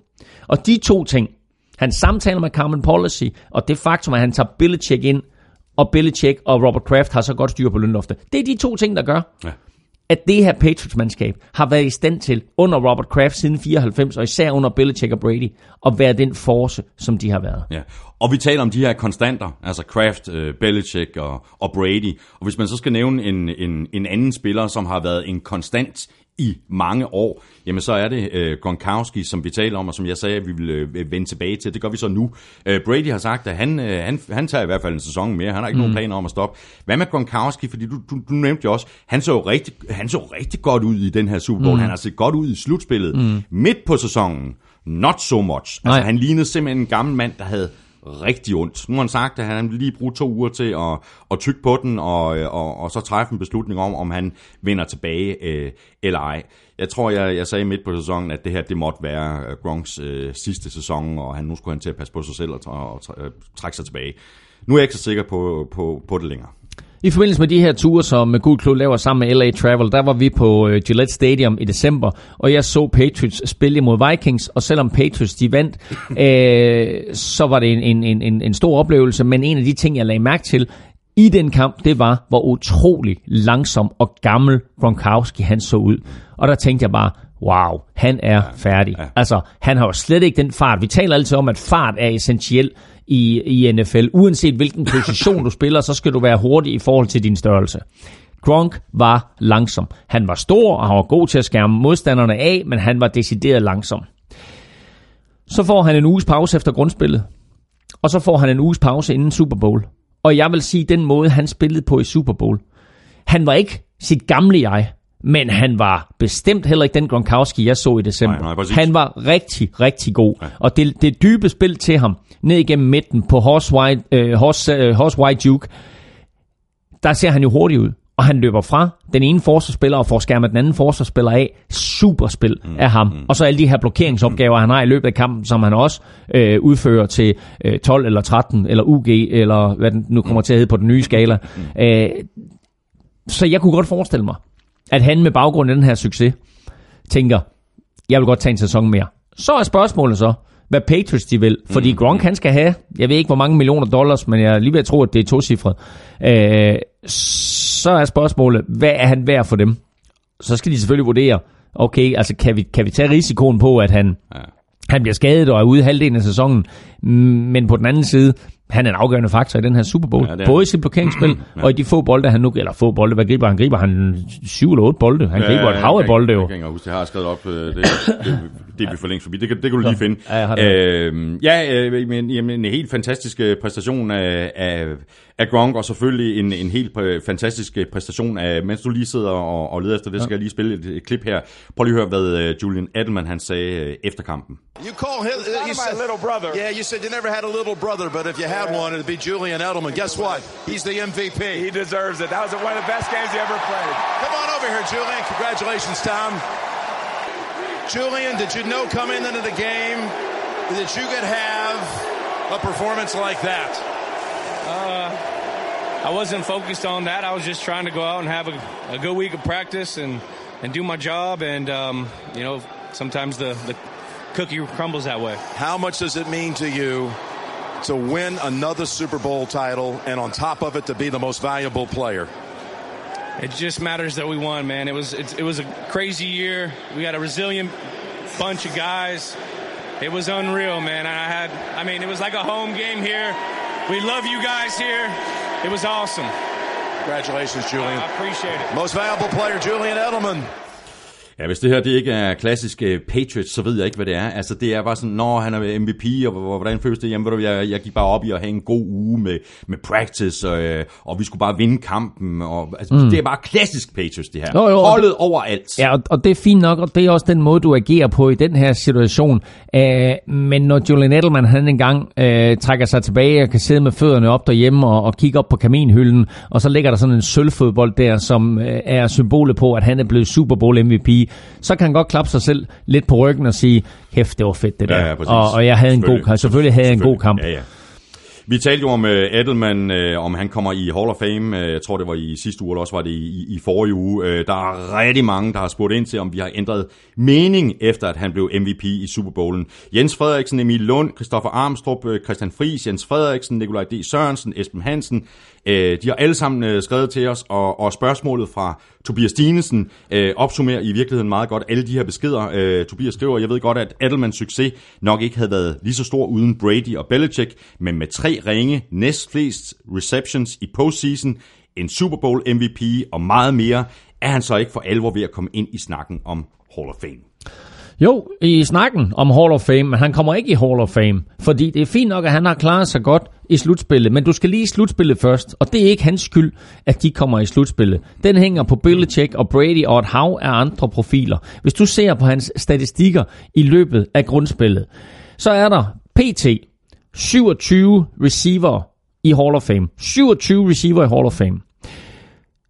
Edelman er nummer 248 receiver all time i yards, og han er nummer 148 all time i catches. Derfor kan han ikke komme i Hall of Fame. Isaac Bruce bliver snydt i år for at komme i Hall of Fame. Han har altså over 1000 grebne bolde. Uh, Edelman har 499. Han har over 15.000 yards. Edelman har 5.300. Øh, og han har 91 touchdowns, der er ikke helt styr på, hvor mange Edelman han har, øh, men han er i hvert fald ikke i nærheden af det øh, i, i grundspillet. Så fint nok, at han har klaret sig godt i slutspillet, men det kræver, at du kommer i slutspillet. Øh, fint nok, at du øh, har tre Super Bowl ringe. Det kræver, at du har Tom Brady og Bill Belichick til at sende dig i Super Bowl og til at vinde det i Super Bowl. Og fair nok er det sådan, at han har spillet godt i de her tre Super Bowls. Han griber det afgørende touchdown i Super Bowlen mod Eagles, som selvfølgelig mest vil huskes for... Øh, øh, eller ikke mod Eagles, mod Seahawks. Han griber det afgørende touchdown i Super Bowl mod Eagles. Øh, nu siger det igen. Mod Seahawks, hmm. som selvfølgelig mest vil huskes for Malcolm Butlers interception. Øh, han har det der vanvittige catch imod Atlanta Falcons. Ja, i comebacket. Fuldstændig i, vanvittigt. I det vanvittige comeback, ikke? Ja. Altså det der catch helt nede ved jorden.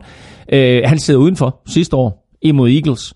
Øh, og så har han jo den her MVP-performance i den her Super Bowl. Så selvfølgelig har han været god i Super Bowl. Men nej, han kommer ikke i nærheden af at komme i Hall of Fame. Og kommer han i Hall of Fame, så er det at der er nogen, som kun lige øh, tænker ud til deres næsetip og sidder og, og tænker på, hvad det er, de ser nu her. Hvis du kigger på en Isaac Bruce og alt det, han præsterede igennem så mange år, og han stadig ikke er i Hall of Fame, så har Julian Edelman ikke en jordisk chance for at komme Ja, ind. ja, vi er fuldstændig enige, men vi har, vi har ikke ændret holdning, siden vi taler om det her. For, Og så lige, en en, og så lige, og så lige øh, øh, lidt ekstra malurt i bæret her.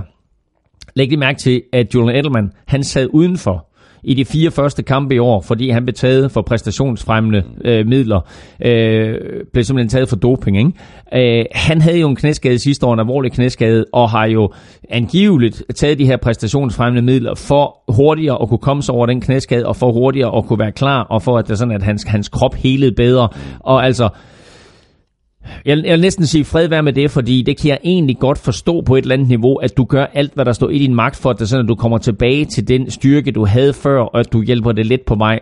Og der skal vi måske også øh, som mennesker og som fans af sport have en, en øh, lidt mere blød holdning til, hvornår er det tilladt at hjælpe øh, en atlet på vej. Fordi vi elsker at se de her spillere spille, og vi vil gerne have dem på banen. Og når de så lider grusomme skader som det her, jamen skulle en håndboldspiller ikke have lov til at blive hjulpet på vej til hurtigere heling? Skulle en receiver ikke have lov til det? Skulle andre sportsatleter ikke have lov til det? Og så sige, i det øjeblik, at den helingsproces er forbi, så, skal, så er det selvfølgelig slut med den her hjælp, du får. Når han er blevet taget for det her, så er han jo blevet testet ekstra meget. Og det kan godt være, at Eric Reed, uh, safetyen for Panthers, der han har brokket sig over, han er blevet testet meget venten. Det er sandt eller ej. Men det er et faktum, at Edelman han er blevet testet i løbet af hele sæsonen her, og han har været clean hele vejen igennem. Han blev taget for at have taget nogle forbudte stoffer for at hjælpe sin krop på vej, øh, og det er selvfølgelig ikke i orden efter de nuværende regler. Havde det nu her været baseball, så havde Edelman fået lov til at komme tilbage, når hans karantæne var overstået, men han havde ikke fået lov til at deltage i slutspillet. Sådan er reglerne. Mm, mm. Reglerne i NFL er på den måde, at er du taget for ulovlige stoffer, så kan du ikke få lov til at spille Pro Bowl. Fuck, fuck that. er. Her kommer han- jeg kan ikke få lov til at spille Pro Bowl! her kommer han ind, og så udstår han sin karantæne, gør det godt i grundspillet, ja. og er med til at føre Patriots til en Super Bowl sejr og vinder sågar MVP-awarden. Det var ikke sket i andre sportsgrene. MVP-awarden til øh, Julian Edelman. Øh, vi, vi nominerede ham også til, til ugens spiller. Den tager vi øh, lige om lidt, øh, Claus. Øh, et par spørgsmål omkring øh, den her øh, MVP øh, fra Henrik Drejer Andersen og. Von Wurden på, på, på Twitter. De spørger begge to, øh, altså de, de, de vil ikke tage noget fra, fra Julian Edelmans øh, præstation, men burde Super Bowl MVP så ikke være gået til en defensiv spiller, nu hvor det var den lavest scorende Super Bowl i historien? Jeg øh, smed en, en, øh, en artikel op på Google i går, som har overskriften Antal MVP-stemmer på forsvarsspillere 0. Forsvarsspillere i den her Super Bowl, den lavest scorende Super Bowl i historien, der er der 0 forsvarsspillere, der har fået en stemme. Øh, jeg argumenterer lidt for, at man kunne have givet den til hele Patriots forsvar. Det kommer aldrig til at ske. Kun én gang før er den givet til to forsvarsspillere. Det kunne man godt have forestillet sig, at der var to eller tre, der kunne have delt den. Man kunne også have gået ind og kigget på, jamen altså, hvilke tre forsvarsspillere, eller fire for den sags skyld, og måske endda Ponder, Kyle Allen, kunne have fået den. Og jeg argumenterer lidt for, at Stefan Gilmore kunne have fået den med øh, sin interception også. Han fremtvang en fumble, og han forsvarede tre bolde. Jonathan Jones, som normalt er cornerback, kommer ind, spiller safety i den her kamp, og er en af de her quarters-spillere, som kommer ind og får en helt anden rolle. En, en spiller, som, øh, som Goff og McVay jo slet ikke havde forberedt sig på, skulle stå der, hvor han pludselig stod. Øh, han laver et sack, og han har seks taklinger i kampen. Det er flest af alle. Øh, Dante Hightower øh, førte alle spillere med to sacks og havde tre hits på Goff, og var i det hele taget en, en, en stor profil i den her kamp, og i andre Super Bowls, han i det hele taget har spillet. Og Kyle Van Noy, som jeg havde et godt øje til, inden øh, den her Super Bowl, han, var, han lavede et sack, og han ramte Goff to gange, havde tre taklinger, og øh, var i det hele taget en vigtig strategisk brik mm. for Patriots i hele det her spil med at forvirre Goff. Så der er et hav af de her defensive profiler, som kunne have fået den. Men alle de der ting, de præsterer, det er ikke nær så nemt at værdisætte på, øh, på, på et stykke papir, når du ser statistik. Hold da kæft. 10 catches af Edelman. 141 yards. Mm. Wow. Han skal være MVP. Mm. Der blev scoret 3 point af Rams. De lavede 527 point i grundspillet. De laver 3 point. Burde en forsvarsspiller ikke have fået den? Så vil du sige, jo, det burde han måske. Men på den anden side, i en kamp med så få yards, mm. og for to mandskaber, der har så svært ved at flytte bolden, så har Edelman 141 yards. Ja, jeg havde det også, altså mavefornemmelsen øh, under kampen og lige efter kampen, det var, det her det bliver Julian Edelman. Og, og, sådan, og det, det, det sagde jeg ret tidligt faktisk. Æh, på et tidspunkt i anden quarter, nej, undskyld, på et tidspunkt i anden halvleg, der når de to mandskaber op på til sammen, til sammen 300 yards. Hmm. De to mandskaber til sammen 300 yards, der havde Edelman en tredjedel af alle de yards. Og Elming, øh, vi slipper ikke øh, for at tale Brady og hele den her GOAT diskussion, øh, den bliver jo ikke mindre af, at, øh, at Brady nu øh, har vundet endnu en, en Super Bowl. Der er kommet adskillige spørgsmål, øh, blandt andet fra øh, Jakob Dækkers og Michael Due Jensen. Øh, altså, hvem er den bedste quarterback nu all time? Øh, er Tom Brady ikke bedre end, end Peyton Manning og, og alle de andre? Jamen, altså, det er svært at argumentere imod det faktum, at han nu har været i ni Super Bowls og vundet de seks, og jo har slået alle rekorder, der er for quarterbacks. Øh, der er nogle, nogle, nogle, nogle ganske få kasterekorder, han mangler, men ellers så har han jo slået både grundspilsrekorder og naturligvis samtlige slutspilsrekorder. Og bare det her faktum, at han som den eneste spiller nu har vundet seks Super Bowls. Hvem er, hvem er, den, anden, hvem er den eneste, der har vundet fem? Ej, der er flere, der har vundet fem nu, men... Øh, men før det, så var det Charles Haley. Præcis, tog vi i sidste uge, altså for Cowboys og for 49ers. Præcis, præcis. Øh, og øh, altså, øh, Brady har jo taget et hav af spillere med på den her rejse. Ja. Så derfor så er der jo nogle af de her spillere, du ved, som man siger, om han vandt så også mange Super Bowls, og så tænker man, ja, det er fint nok, men han har ikke vundet alle de Super Bowls, hvis det ikke havde været for Brady. Mm. Øh, og når man kigger tilbage, jamen altså, øh, du har Montana, der vinder fire, øh, du har Terry Bradshaw, der vinder fire, øh, du har Troy Aikman, der vinder tre, øh, du har Peyton Manning, der vinder to. Øh, det er svært at komme udenom. Tom Brady. Ja, det er det. Og det er svært at komme ud af Tom Brady, ikke bare i NFL-sammenhæng, men i sportssammenhæng, og sige, har vi nogensinde set noget lignende? Har vi nogensinde set noget lignende i, i, i fodbold, eller håndbold, eller basketball, eller baseball, eller ishockey, eller Jamen, det dart? spørger Kasper Henriques faktisk Okay. ind til. Uh, nu er spørgsmålet, om Brady er større end Jordan med de seks mesterskaber, ja. eller vil det kræve et syvende mesterskab? Øhm, altså Jordan, øh, altså igen, det er svært at sammenligne spillere på tværs af generationer. Spillet i NFL er anderledes nu, end det var øh, for 10 år siden, 20 år siden, 30 år siden, 40 år siden. Øhm, du kan ikke sammenligne sportsgrene. Nej. Men jeg vil sige det på den måde, at i en sport som basketball, hvor der er fem mand på banen, der er det altså nemmere, hvis du er et unikum og dominere, end det er i en sport, hvor der er 11 mand på banen, øh, og hvor du mere eller mindre kun er på banen halvdelen af tiden. Mm, mm. Øh, og så gør det over så lang tid. Øh, det er altså imponerende. Mm. Øh, del spørgsmål her fra Jakob Dækkers. Øh, han spørger faktisk også om årsagen til Patriots succes, om det er systemet frem for Tom Brady. Altså kunne en anden mm, og måske mm, dårligere, mere mm. gennemsnitlig quarterback øh, levere i Belichicks system øh, med, med, med samme succes. Det har vi jo set før. Vi har jo set det, år, det ene år, hvor øh, Tom Brady bliver skadet. Øh, der kommer Matt Castle ind, og det er jo allerede i spil U1, ja. at øh, Tom Brady han bliver skadet, og Patriots går stadigvæk 11 og 5 det år. Øh, som jeg husker det, så misser de slutspillet, hvilket virker fuldstændig vanvittigt med 11 og 5, men det tror jeg nok, de gjorde. Øh, så der viste Bill Belichick jo, at han sådan set kunne tage en hver quarterback øh, og, og få til at fungere i det her system. Selvfølgelig er Brady noget specielt, men lad os nu se, hvad der sker, når, når Brady han engang trækker sig tilbage.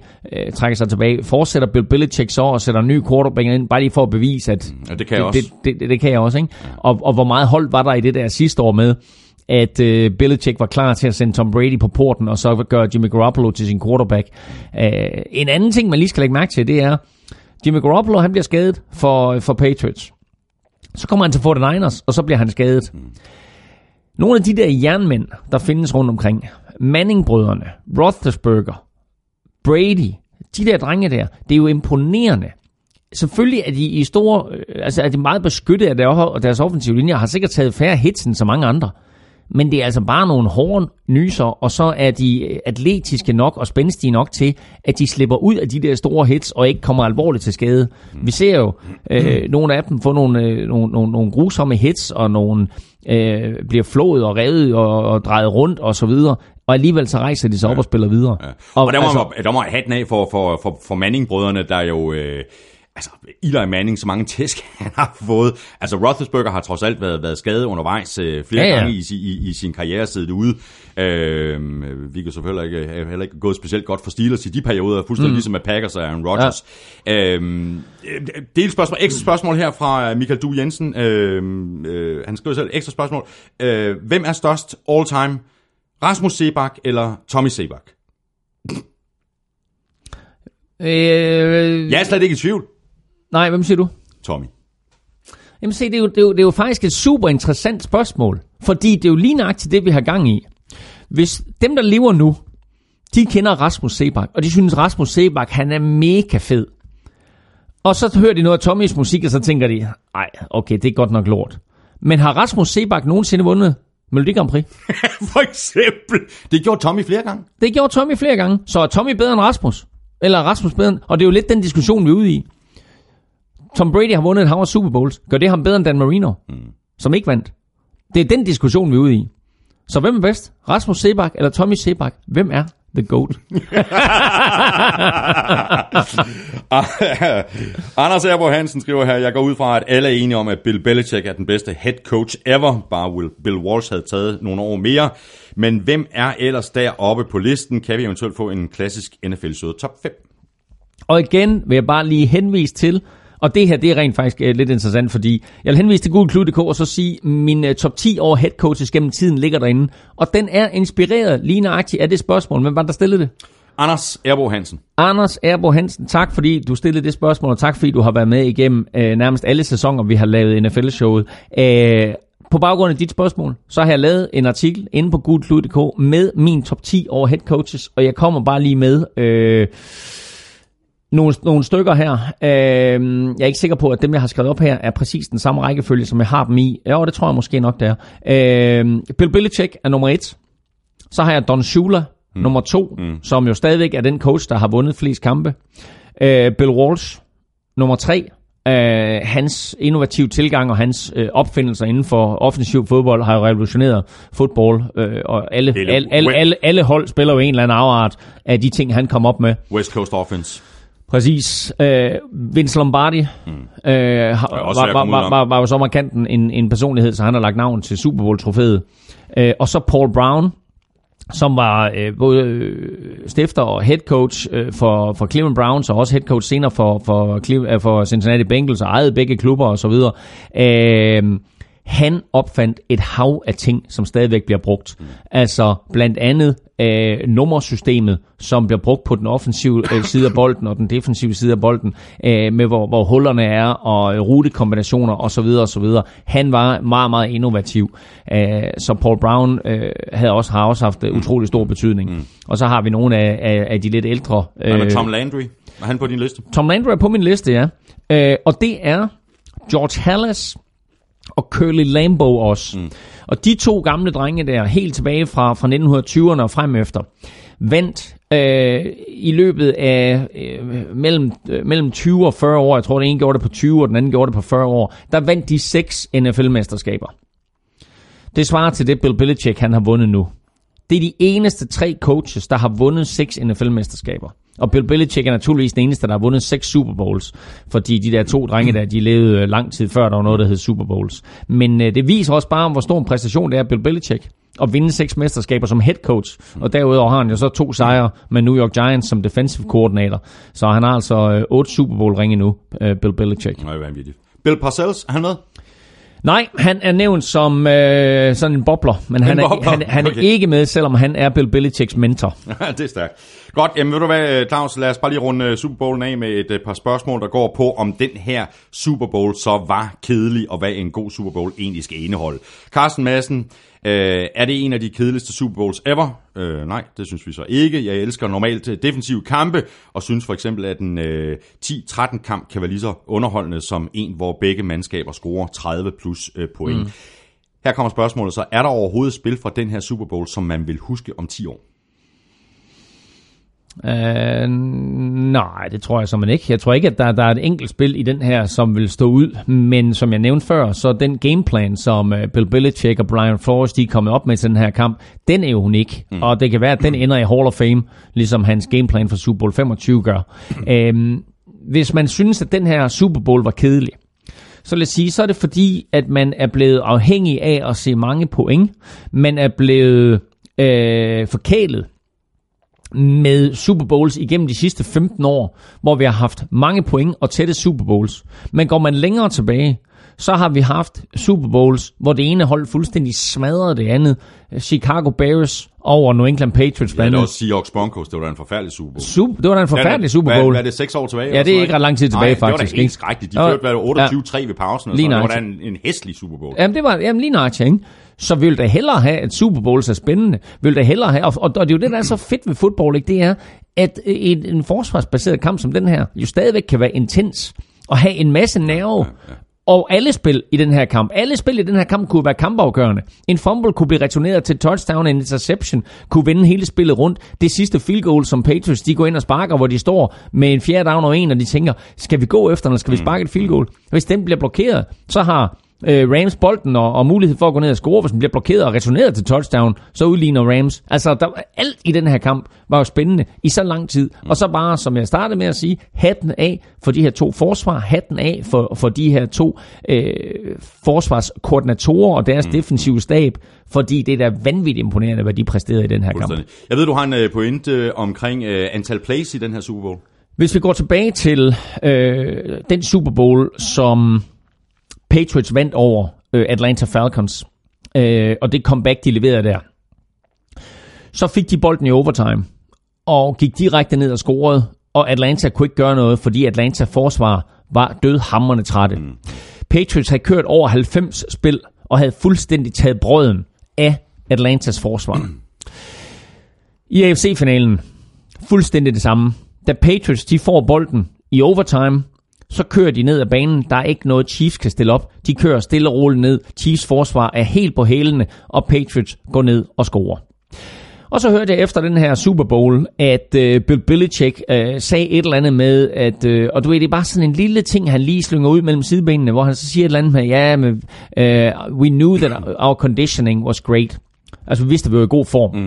Og så tænker jeg, ja, altså, alle hold er sgu da i god form. Mm.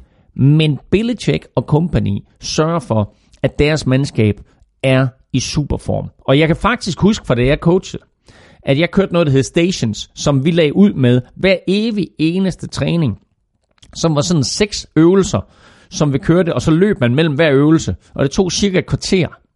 Men de der stations der gjorde bare, at til sidst på sæsonen, når vi kom i kampe, så vidste vi, i fjerde kvartal og i anden halvdel af fjerde kvartal, så var vi bare i bedre form, og så var vi stadigvæk top-tunet i modsætning til mange af de klubber, vi mødte. Og det er lidt det samme her for uh, Patriots. De gjorde det mod Falcons, og det gjorde det imod Chiefs. Og i pausen i Super Bowlen her, der stiller Josh McDaniels så op foran øh, sit angreb, og så skriver han 44 på en stor tavle med store bogstaver. Og så siger han, drenge, det her det er antallet af plays, ja. vi har kørt i første halvleg. Og så tror jeg, han bruger udtrykket, that's gotta count for something. Altså, det her det kommer til at betyde noget i den sidste ende. Mm. Og hvis du ser på den måde, som øh, de sidste to drives for Patriots, de udmyndter sig på, så øh, kører de det her ene drive, hvor de får 69 yards og scorer touchdown. Og så får de bolden tilbage på øh, egen 1-yard-linje, 2-yard-linje, øh, og så kører de 72 yards til et field goal. Og to af de plays på det drive er 26 yard løb. Først et 26 yard løb af Sony Michel i højre side, og så et 26 yard løb af Rex Burkhead i venstre side. Og det er fordi på det tidspunkt, der er Rams forsvar ramt af træthedsmuren der er det, at alle de her plays, som Patriots de har kørt, og alt det solide forsvarsspil, har trukket tænder og kræfter ud af Ramses forsvar. Så pludselig i fjerde kvartal, der kommer det her igen til at betyde noget med, hvor, god, hvor, hvor god form er du i, mm. og hvor mange plays har du kørt. Mm. Det var det samme i Falcons-kampen, det var det samme i Chiefs-kampen, og det kom til i den sidste ende også at blive afgørende i den her Super Bowl.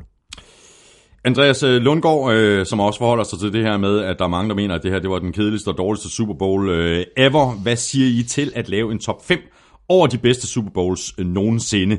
Og så kan I eventuelt sammenligne med min. Jeg steg først på i, i slut 90'erne. Jeg ved, du har lavet, har du lavet en top 5 eller en top 10 på Google Claus? Jeg har lavet en, jeg tror faktisk det er en top 12. Jeg tror, top 12? Der, jeg, jeg tror der er to bobler og så en, en top 10 på. Okay, vil du lige høre uh, Andreas Lundgaards ja. uh, top 5 her? Uh, altså som sagt, eller som, uh, som han, han, han skriver til os, så har han altså først uh, sted på uh, NFL-karusellen uh, i, i slut 90'erne. Han har øh, listet dem sådan her. Øh, Eagles Patriots 2018, flest yards nogensinde i en NFL-kamp. Patriots Falcons i 2017, comebacket over dem alle. Steelers Cardinals 2009, Santonio Holmes ufattelige catch. Giants Patriots 2008, Patriots perfekte sæson spoleret. Mm. Og så har vi Rams Titans øh, fra 2000, taklingen på 1 linjen Det er i hvert fald alle sammen super gode Super Bowls. Det er alt sammen super gode Super Bowls. Jeg vil sige, øh, min etter på listen er øh, overtidskampen, Patriots comeback imod Falcons. Øh, den, den, den synes jeg var unik. Øh, og så er der nogle personlige favoritter imellem os. Øh, altså Super Bowl 32 imellem Packers og Broncos, hvor John Elway vinder sin Super Bowl, var, var bare en unik Super Bowl fra mit perspektiv, så den er på min personlige liste. og har man Game Pass, så kan man jo gå ind og se de der gamle Super Bowls, ja, ja, og så få et indtryk af, hvor fede de var. Super Bowl 25 som var øh, den her, øh, vi faktisk har nævnt et par gange i aften, øh, eller i aften her i, i dag, i dagens podcast, øh, omkring øh, Giants og, og Bills, var jo en fabelagtig Super Bowl også, som også er på min top 10. Så gå ind og tjek den der top 10 liste, den ligger inde på Google Klud.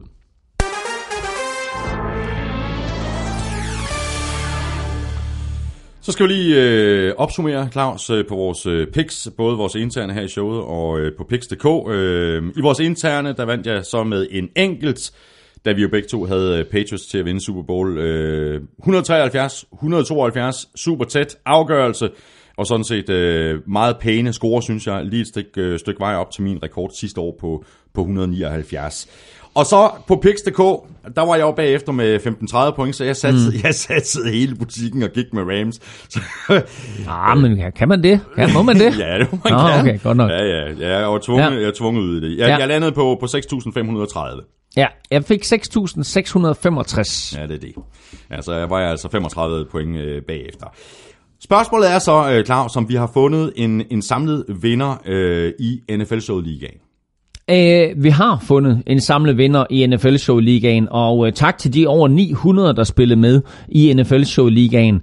Øh, vinderen blev Torbjørn Almer Brumand øh, som var bare en af tre spillere, der havde over 7.000 point Ja, vi virkelig stærkt, det i løbet der, af øh. sæsonen. Og han var faktisk over 100 point foran nummer to, så øh, Torbjørn Almer Broman, han øh, landede på 7.126 point.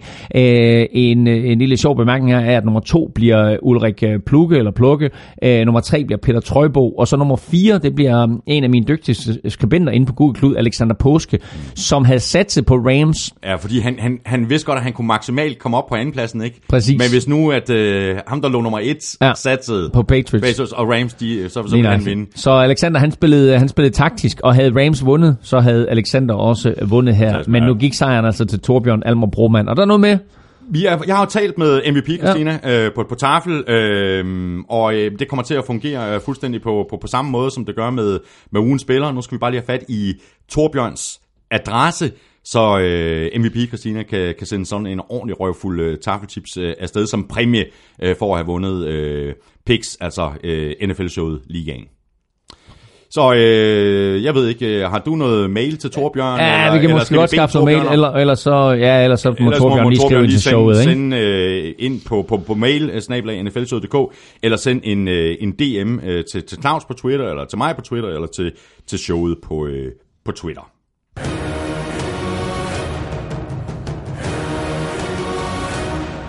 Og så er vi nået øh, frem til øh, Odds-quizzen. De rigtige udsagn var 1 og 4. Øh, det var der så en enkelt, der havde ramt spot on, nemlig Christoffer A.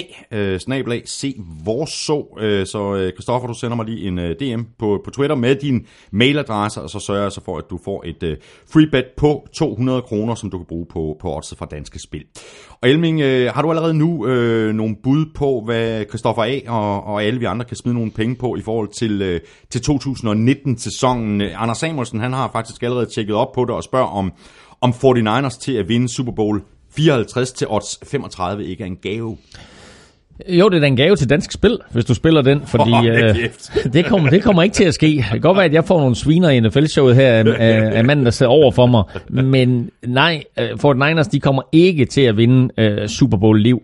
Øh, den her Super Bowl, den hedder jo Super Bowl LIV, så øh, øh, må ikke, at vi kan, øh, vi, kan, vi kan komme med nogle jokes omkring liv, og så er der jo øvrigt også, øh, og det er jo lidt sjovt øh, og helt tilfældigt, Super Bowl næste år skulle jo have været spillet i Los Angeles, men fordi det stadionprojekt er blevet forsinket, så skal den nu spilles i Miami. Og den største øh, diskotekskæde i Miami hedder Live, L-I-V. Det er stærkt. Så øh, må ikke, at de kommer til gør at, at, at, at lave noget gimmick ud af det der. Og der ligger jo faktisk på Hard Rock Stadium, hvor, øh, hvor, hvor Miami Dolphins hjemmebane, hvor Super Bowl skal spilles, der ligger der faktisk en udgave af det der diskotek Live. Okay. Så, øh, så der, der bliver helt sikkert lavet et eller andet vildt fedt ud af det. Men i forhold til, til øh, det, det, det nye stadion i, i LA, har du set billeder af det? Der- Jeg, jeg så noget på, på, på Twitter her mm, i, i, mm. sidste uge. Hold kæft, det ser ud til at blive et fedt stadion. Nå, men altså stadion bliver fedt, men hele området bliver fedt. Altså ja, NFL ja. Lægger, jo, lægger jo alt derud, og det bliver jo sådan en, et kæmpe, øh, en kæmpe central for NFL med NFL Network og alt muligt, hvad der nu kommer til at ske. Så jeg glæder mig til at se det, når det, når det er fuldt udviklet. Øh, har man været i New England og, og set det område, som øh, Robert Kraft med company har bygget derop, så er det jo ikke kun en stadionfacilitet, så er det jo en miniby. Og det bliver det samme her, men det bliver en miniby med fokus på fodbold og NFL.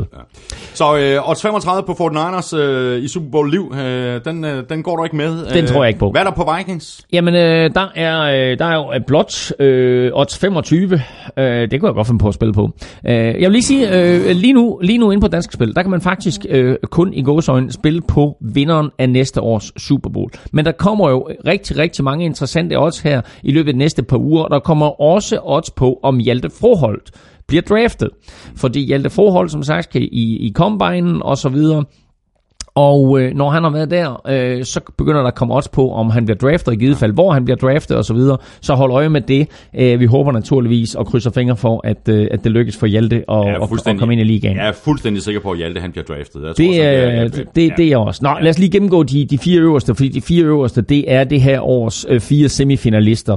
Patriots er favorit til at vinde Super Bowl. De giver, de giver odds 7,5. Men ved du, hvad der er vildt ved det odds 7,5? Nej. Det er, at da slutspillet startede i år, og der var 12 hold tilbage, der gav Patriots odds 8,5. Da slutspillet startede i år, og Patriots havde oversidder i første runde, der gav de odds 8,5. Og jeg skrev inde i min øh, ugenlige spillerartikel på Dansk Spil, der skrev jeg, hvor er det fuldstændig vanvittigt, at med 12 hold tilbage og en oversider til Patriots, der kan de give odds 8,5. Men det gjorde de. Ja. Nå, de giver 7,5 nu for at vinde til næste år. Så skal de altså igennem øh, 256 grundspilskampe, 10 slutspilskampe og en Super Bowl, og der er de stadigvæk mindre favorit, eller større favorit, end de var, da slutspillet startede. Det er vanvittigt. Vanvittigt. Chiefs, Chiefs er toer, de giver odds 8, og så giver øh, Rams og Saints begge to odds 9. Øh, Chargers giver odds 13, hvilket jeg også synes er interessant. Colts giver odds 18. Åh, oh, ved du hvad, nu begynder det at blive Ja. interessant. Ja. Fordi det er sådan, det er sådan et hold der, hvor man tænker, oh, jamen, altså, der, er, der er der nogle muligheder her. Ja. Uh, så bevæger vi os sådan lidt længere nedad. Uh, Texans giver odds 25, Vikings giver odds 25, Falcons giver odds 28, uh, og det synes jeg er interessant. Og så kommer den helt store outsider til odds 30, Cleveland Browns. Også interessant. Der er Jeg tror, 30 jeg, jeg, jeg, er fuldstændig, jeg kan ikke huske, om vi har talt om det her øh, on air, eller om vi bare har talt om det sådan uden for udsendelsen. Mm. Jeg tror, Browns vinder divisionen i 2019. Ja, jamen, det har vi talt om i Ja. udsendelsen, mener jeg. Øh, Ja. Ja. Så, øh, Men er du ikke enig? Øh, jo, umiddelbart lige nu, umiddelbart lige nu, så, så, så er jeg enig. Der, der kommer til at ske mange sjove ting i, i AFC North til næste Ja, år. men, øh, men, der. men, men Browns kunne jeg godt se komme i slutspillet, og så må vi se, hvor langt de kan komme med det slutspil der. Men det er, det er et ungt hold, og vi glæder os til at se Baker Mayfield i sin anden ja, sæson og se, hvad der skete der. Ja. Der er masser at holde øje med, også inde på, øh, på oddset fra, fra, fra Danske Spil. Øh, lige her og nu i, i forhold til NFL, der kan du altså kun spille på, på Super Bowl-vinderen for 2019-sæsonen. Der kommer flere spil, og øh, det kommer vi til at tale mere om, øh, Claus, fordi vi laver jo to udsendelser yderligere, før vi lukker officielt ned for, for 2018-sæsonen.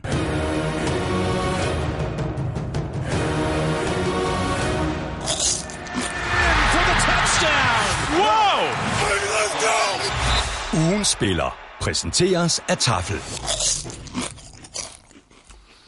Så skal vi have fundet en øh, heldig vinder i øh, ugens spillerkonkurrence. De nominerede fra Super Bowl var Julian Edelman, Rob Gronkowski og Pats Defense. Det blev en øh, overbevisende sejr. Gronkowski fik 1% af stemmerne. Faktisk mindre end 1% Er det rigtigt? Ja. Nå, okay. Øh, Det, det er stadigvæk flere, end der var stemmer på MVP til forsvaret. Edelman fik 21%. Ja. Pats Defense fik 78 Sådan der. Øh, Og så var der så en, en del, der, der, der, der pindede ud, at de syntes, at Gilmore skulle have haft den, eller Ja. ja. Belichick, øh, eller Brian Flores. Men igen, prøv at høre. Sådan er Hat, det. hatten af for vores lyttere, fordi Exactly. det er kloge lyttere. Det er det nemlig. Ikke? Og øh, Claus, du er lykkens inde, som Sag, der var, som, sagde du 78 procent? 78 procent. Jeg tror, det er... Det, det der er det højeste ja, nogensinde, er det ja, ikke? det, jo, det tror jeg også, det er. Jamen, så er der sådan en rimelig stor sandsynlighed for, at jeg trækker en Pats D. Nu har jeg taget en seddel i hånden her, og der står selvfølgelig øverst Pats D. Vi skal ikke så langt væk, vi skal et smut til Karlslunde, og en fyr, der hedder Christian Åstrup. Christian Åstrup, øh, stort tillykke til dig. Jeg sender dit øh, navn og adresse øh, videre til MVP Christina på tafel, og så sørger hun for at få sådan, sådan en kasse med en hulens masse poser taffelchips afsted til dig. Og hvis du også godt kunne tænke dig at vinde sådan en kasse med taffelchips, jamen så skulle du tage og følge os på Twitter. Det er nemlig der, at øh, vi offentliggør de nominerede. Når vi nominerer, når du har set tweetet, så stemmer du øh, på den spiller, som du synes skal vinde. Og det gør du altså på øh, mail nflshow.dk ved at skrive dit bud i emnelinjen. Og i selve mailen, der skriver du dit navn og adresse. Så kan vi lige øh, runde nogle andre historier. Øh, Elmin, du har faktisk været en lille smule inde på det indledningsvis, fordi der var jo nogle hold, der sådan lige skulle vente til øh, uh, Super Bowlen var blevet spillet, før de kunne hyre deres coaches. Nu er det så officielt. Uh, Brian Flores er ikke længere linebacker coach hos Patriots. Han er ny head coach for Dolphins og bliver altså i divisionen. Ja, altså det, øh, det var selvfølgelig noget, som Patriots de helst havde øh, altså set ikke var sket. Øh, han kender selvfølgelig Patriots, men de kender selvfølgelig også ham. Men øh, det her, det er godt for, øh, for, for Dolphins. Øh, der trænger til at komme øh, trænger til at komme noget nyt blod ind der, en ny tankegang, en, øh, en proces, hvor det sådan, at man omstiller sig fra lidt det her partymiljø, som Miami er, mm. til mere at køre the Patriot way. Og jeg håber, at Brian Flores han kan få sat skik på det dernede. Det er i hvert fald en, øh, en god mand med en masse erfaring, mm. øh, de får ind. Og så jo ikke mindst en, øh, en Super Bowl vindende coach, som jo havde stor, stor impact på den her Super Bowl, ja, vi har været vidne til. Men Samer han spørger faktisk, at det er et øh, større tab for Patriots at miste Brian Flores, end vi lige tror? Nej, det er det ikke, fordi Bill Belichick stadigvæk er der, og øh, sidste år der var det Matt Patricia, der var defensive coordinator, i år der var det Brian Flores, og til næste år der er det en anden, og de her øh, coordinators, jamen altså, de kommer ud, og de får jobs rundt omkring, hvad enten det er i NFL, eller det er på college-niveau, og øh, nogle af dem gør det godt, andre gør det ikke så godt, øh, og det er fordi, når de er under Bill Belichick og hans vinger, så er de i en organisation, og de er under noget styring, som øh, er helt, helt unikt, og der må man sige, at nogle af de her, når de kommer ud og skal stå på egen ben, så får det det svært. Jeg tror, Brian Flores er mand nok til at løfte den her opgave. Ja, og det er faktisk det, Brian Trugård, han, han, han spørger, spørger ind til, at du har allerede svaret lidt på det. Altså, hvad betyder øh, signingen af Flores for Dolphins i, i næste sæson, og, og forhåbentlig flere sæsoner, skriver, skriver Brian. Altså for det første, så bliver der jo lagt fokus pludselig på defensiv fodbold frem for offensiv fodbold. De skifter Adam Gaze ud og sender Brian Flores ind, og så må vi så se, øh, hvor hurtigt han kan lave en turnaround på det her forsvar, og hvilke spillere han ønsker at beholde i truppen, og hvilke spillere han sender videre, og hvordan de drafter. Ja. Det bliver jo rigtig, rigtig sjovt at se, hvordan de drafter, fordi nu ved vi det ikke endnu, men Ryan Tannehill jo med stor sandsynlighed bliver free agent nu her, bliver fritstillet, så de skal jo ud og finde noget på quarterback, så øh, hvor, hvor højt vil de gå op i draften for at, at nappe en quarterback, og øh, går de defensivt Det kan også være, at de går free agency. Ja, ja, det kunne sagtens tænkes. Der er nogle stykker derude jo. Øh, men, øh, men glæder mig til at se, øh, hvilken strategi han kommer til at lægge, øh, Brian Flores, og, øh, og, og i hvor høj grad, at det ligesom er ham, der kommer til at tegne, øh, mm. hvad, hvad klubben gør i draft og free agency. Bengals, de har også fået ny head coach, 35-årig Zach Taylor. Han har været quarterback coach for Rams, og overtager altså tøjlerne nu i, i Cincinnati. Ja, og det er klart, at, at han jo så er endnu en af de her McVay-disciple. Nu øh, er de jo efterhånden over det hele, og øh, uanset om man har øh, haft øh, kontakt med McVay i, i NFL, eller på college-niveau, eller hvor den måtte være henne, så er man jo pludselig et varmt navn. Og det øh, er Zach Taylor også, og det har længe stået klart, at det var ham, der skulle overtage øh, i Cincinnati. Det er derfor, at de ikke har skrevet under. Det er også derfor, at Miami ikke har skrevet under med nogen head coach. Det har været sådan en, en øh, meget, meget dårligt øh, bevaret hemmelighed, at, øh, at det var de to, øh, der skulle ud og være head coaches i henholdsvis Cincinnati og Miami. Øh, det, der så er kommet frem samtidig med, at det blev officielt, at øh, Zach Taylor han skal være øh, hvad hedder det, head coach, det var, at øh, Jack Del Rio har sagt nej tak, eller i hvert fald blev enig med, med Cincinnati Bengals om, at han alligevel ikke skal være defensive coordinator. Det var ellers meningen, at han ja. skulle ind og overtage det, og så øh, være, være den støtte, som, som Zach Taylor har brug for. Nu skal de så ud og finde en anden mand til at overtage den post. Mm. Og så er det selvfølgelig med at holde øjnene åbne de næste, de næste uger. Vi er officielt i offseason, og det betyder i første omgang, at vi kan forvente, at en, en masse veteraner, altså ældre spillere, bliver kottet, ligesom Jets lige har kottet uh, center Spencer Long. Uh, ikke mindst for at komme ud af en, en bonus, uh, som han stod til at modtage uh, på, jeg mener, 3 millioner mm. dollar, hvis han altså ikke var blevet sparket ud. Ja, og, og, det, og der, er mange, der er mange interessante ting ved, ved det her med, at Spencer Long han bliver kortet. For det første, så, øh, bliver han jo, så skrev han jo sidste år under på en, på en øh, kontrakt på lige under 30 millioner dollars, og øh, den skider de altså højt og flot på, øh, fordi det kan de gøre. Øh, og det er der, hvor NFL-spillerne, de har øh, meget, meget lidt at skulle have sagt. Hvis de bliver kottet, så mister de de penge, så uanset hvad det er sådan, at de har i deres kontrakt, så får de altså ikke de penge, som, som de egentlig har skrevet under på. Det er derfor, at spillerne, de så gerne vil have så mange penge i hånden som overhovedet muligt, og så mange penge garanteret som muligt ud af den her kontrakt. Øh, hvis vi kigger lige to år frem, så skal der forhandles en ny overenskomst mellem spillerne og NFL. Og der er det allerede nu fremme, at det spillerne de går efter, det er flere garanterede penge. Mm. Og vi ser jo også, at Le'Veon Bell han sidder uden for hele året i år, fordi han vil have flere garanterede penge. Han vil ikke ind i en eller anden situation, hvor han kan få et år, og så bliver han skadet, og så ser han ikke øh, en rød reje af resten af den kontrakt. Vi ser Kirk Cousins komme ud og sætte en ny standard ved at få tre års fuld garanteret løn med Minnesota Vikings. Så det er de her ting, vi skal lægge mærke til, der kommer til at ske nu. Og det her er jo et fantastisk eksempel på, at Spencer Long, han tror jo, hold nu kæft, du, jeg er lige blevet 28,7 millioner dollars rigere. Nej, ven, det er du ikke, fordi de der tre sidste, øh, tre fjerdedel af din kontrakt, de ryger nu, fordi du bliver kortet. Mm. Det er klart, at han kommer til en anden klub, men han ved bare ikke, hvad han har. Og det er der, spillerne de vil gerne hen og have mere sikkerhed, som du kender det fra basketball og som du kender det fra baseball, Præcis. at de kontrakter, som spillerne de skriver, at det er også et reelt udtryk for øh, størstedelen af de penge, som de kommer til at tjene. Exactly. De kommer aldrig til at blive enige om, at øh, kontrakter bliver fuldt garanteret, men de vil have en eller anden procentsats på, som gør, at øh, alt afhængig af, om du er rookie, eller første, anden, tredje, fjerde år, eller hvor stor anciennitet du nu har, at der er en eller anden form for garanteret procentsats på, øh, på, på de penge, du får. Udover, udover Spencer Long, så er Robert Alford øh, blevet fritstillet af Falcons, og det er jo lidt det samme her. Øh, han skulle have haft 8,5 million i den kommende sæson, men han er altså blevet fritstillet. Mange vil huske Robert Alford for den Falcons-spiller, øh, som interceptede Tom Brady i øh, Super Bowl 51 og returnerede den interception til touchdown. Øh, han blev draftet af klubben i 2013, så han går altså ind i, i sit, øh, sit syvende år nu her. Øh, har haft 10 interceptions i 88 kampe, og jeg synes egentlig, at han har været en god spiller for dem. Mm. Men ham cutter de altså også øh, af lønloft årsager. Øh, man skal lægge mærke til, at lønloftet i år kommer op på, øh, det er vurderingen lige nu, øh, anslået, at det bliver omkring 190 millioner dollars. Men klubberne her, med Spencer Long, med Robert Alford og med et hav af spillere, som vi kommer til at se igennem de næste par dage og næste par uger, øh, bliver kottet. Og det er klart, at, at øh, det er klubber, som begynder at omstille sig til, øh, hvordan de vil behandle lønloftet i år, mm. men at mange af de her spillere selvfølgelig finder en ny arbejdsgiver et eller andet sted. Det må vi håbe. En spiller, der ikke vender tilbage, det er Julius Peppers. Han har valgt at indstille karrieren efter 17 sæsoner. 10 sæsoner for Panthers, 4 sæsoner for Bears og 3 sæsoner for, øh, for Packers. Øh, Peppers han er noteret for 159,5 sacks i karrieren og er altså en af de helt store kanoner. Prøv at det fjerde flest sacks ja. af alle spillere i NFL's historie. Kun overgået af, af Bruce, Bruce, Bruce, Bruce, Bruce, Bruce Smith. Ja, Bruce Smith, uh, Reggie White og Kevin Green. Ja. Um, så en imponerende karriere, han har haft. Og uh, jeg var, jeg var uh, i den heldige situation, at jeg fik lov til at møde Julius Peppers.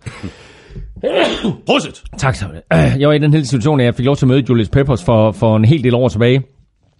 Øhm, og det var ikke den Super Bowl, hvor Panthers var i, for der var han selvfølgelig også med, men det var, det var en af de andre Super Bowls, hvor, hvor jeg mødte ham øh, i pressecenter eller noget.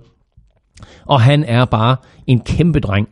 Øh, så forestil dig sådan en fyr på øh, lige omkring 2 meter, vejer vel 125 kilo, hvis ikke mere, og så løber han lige så stærkt som Carl Lewis.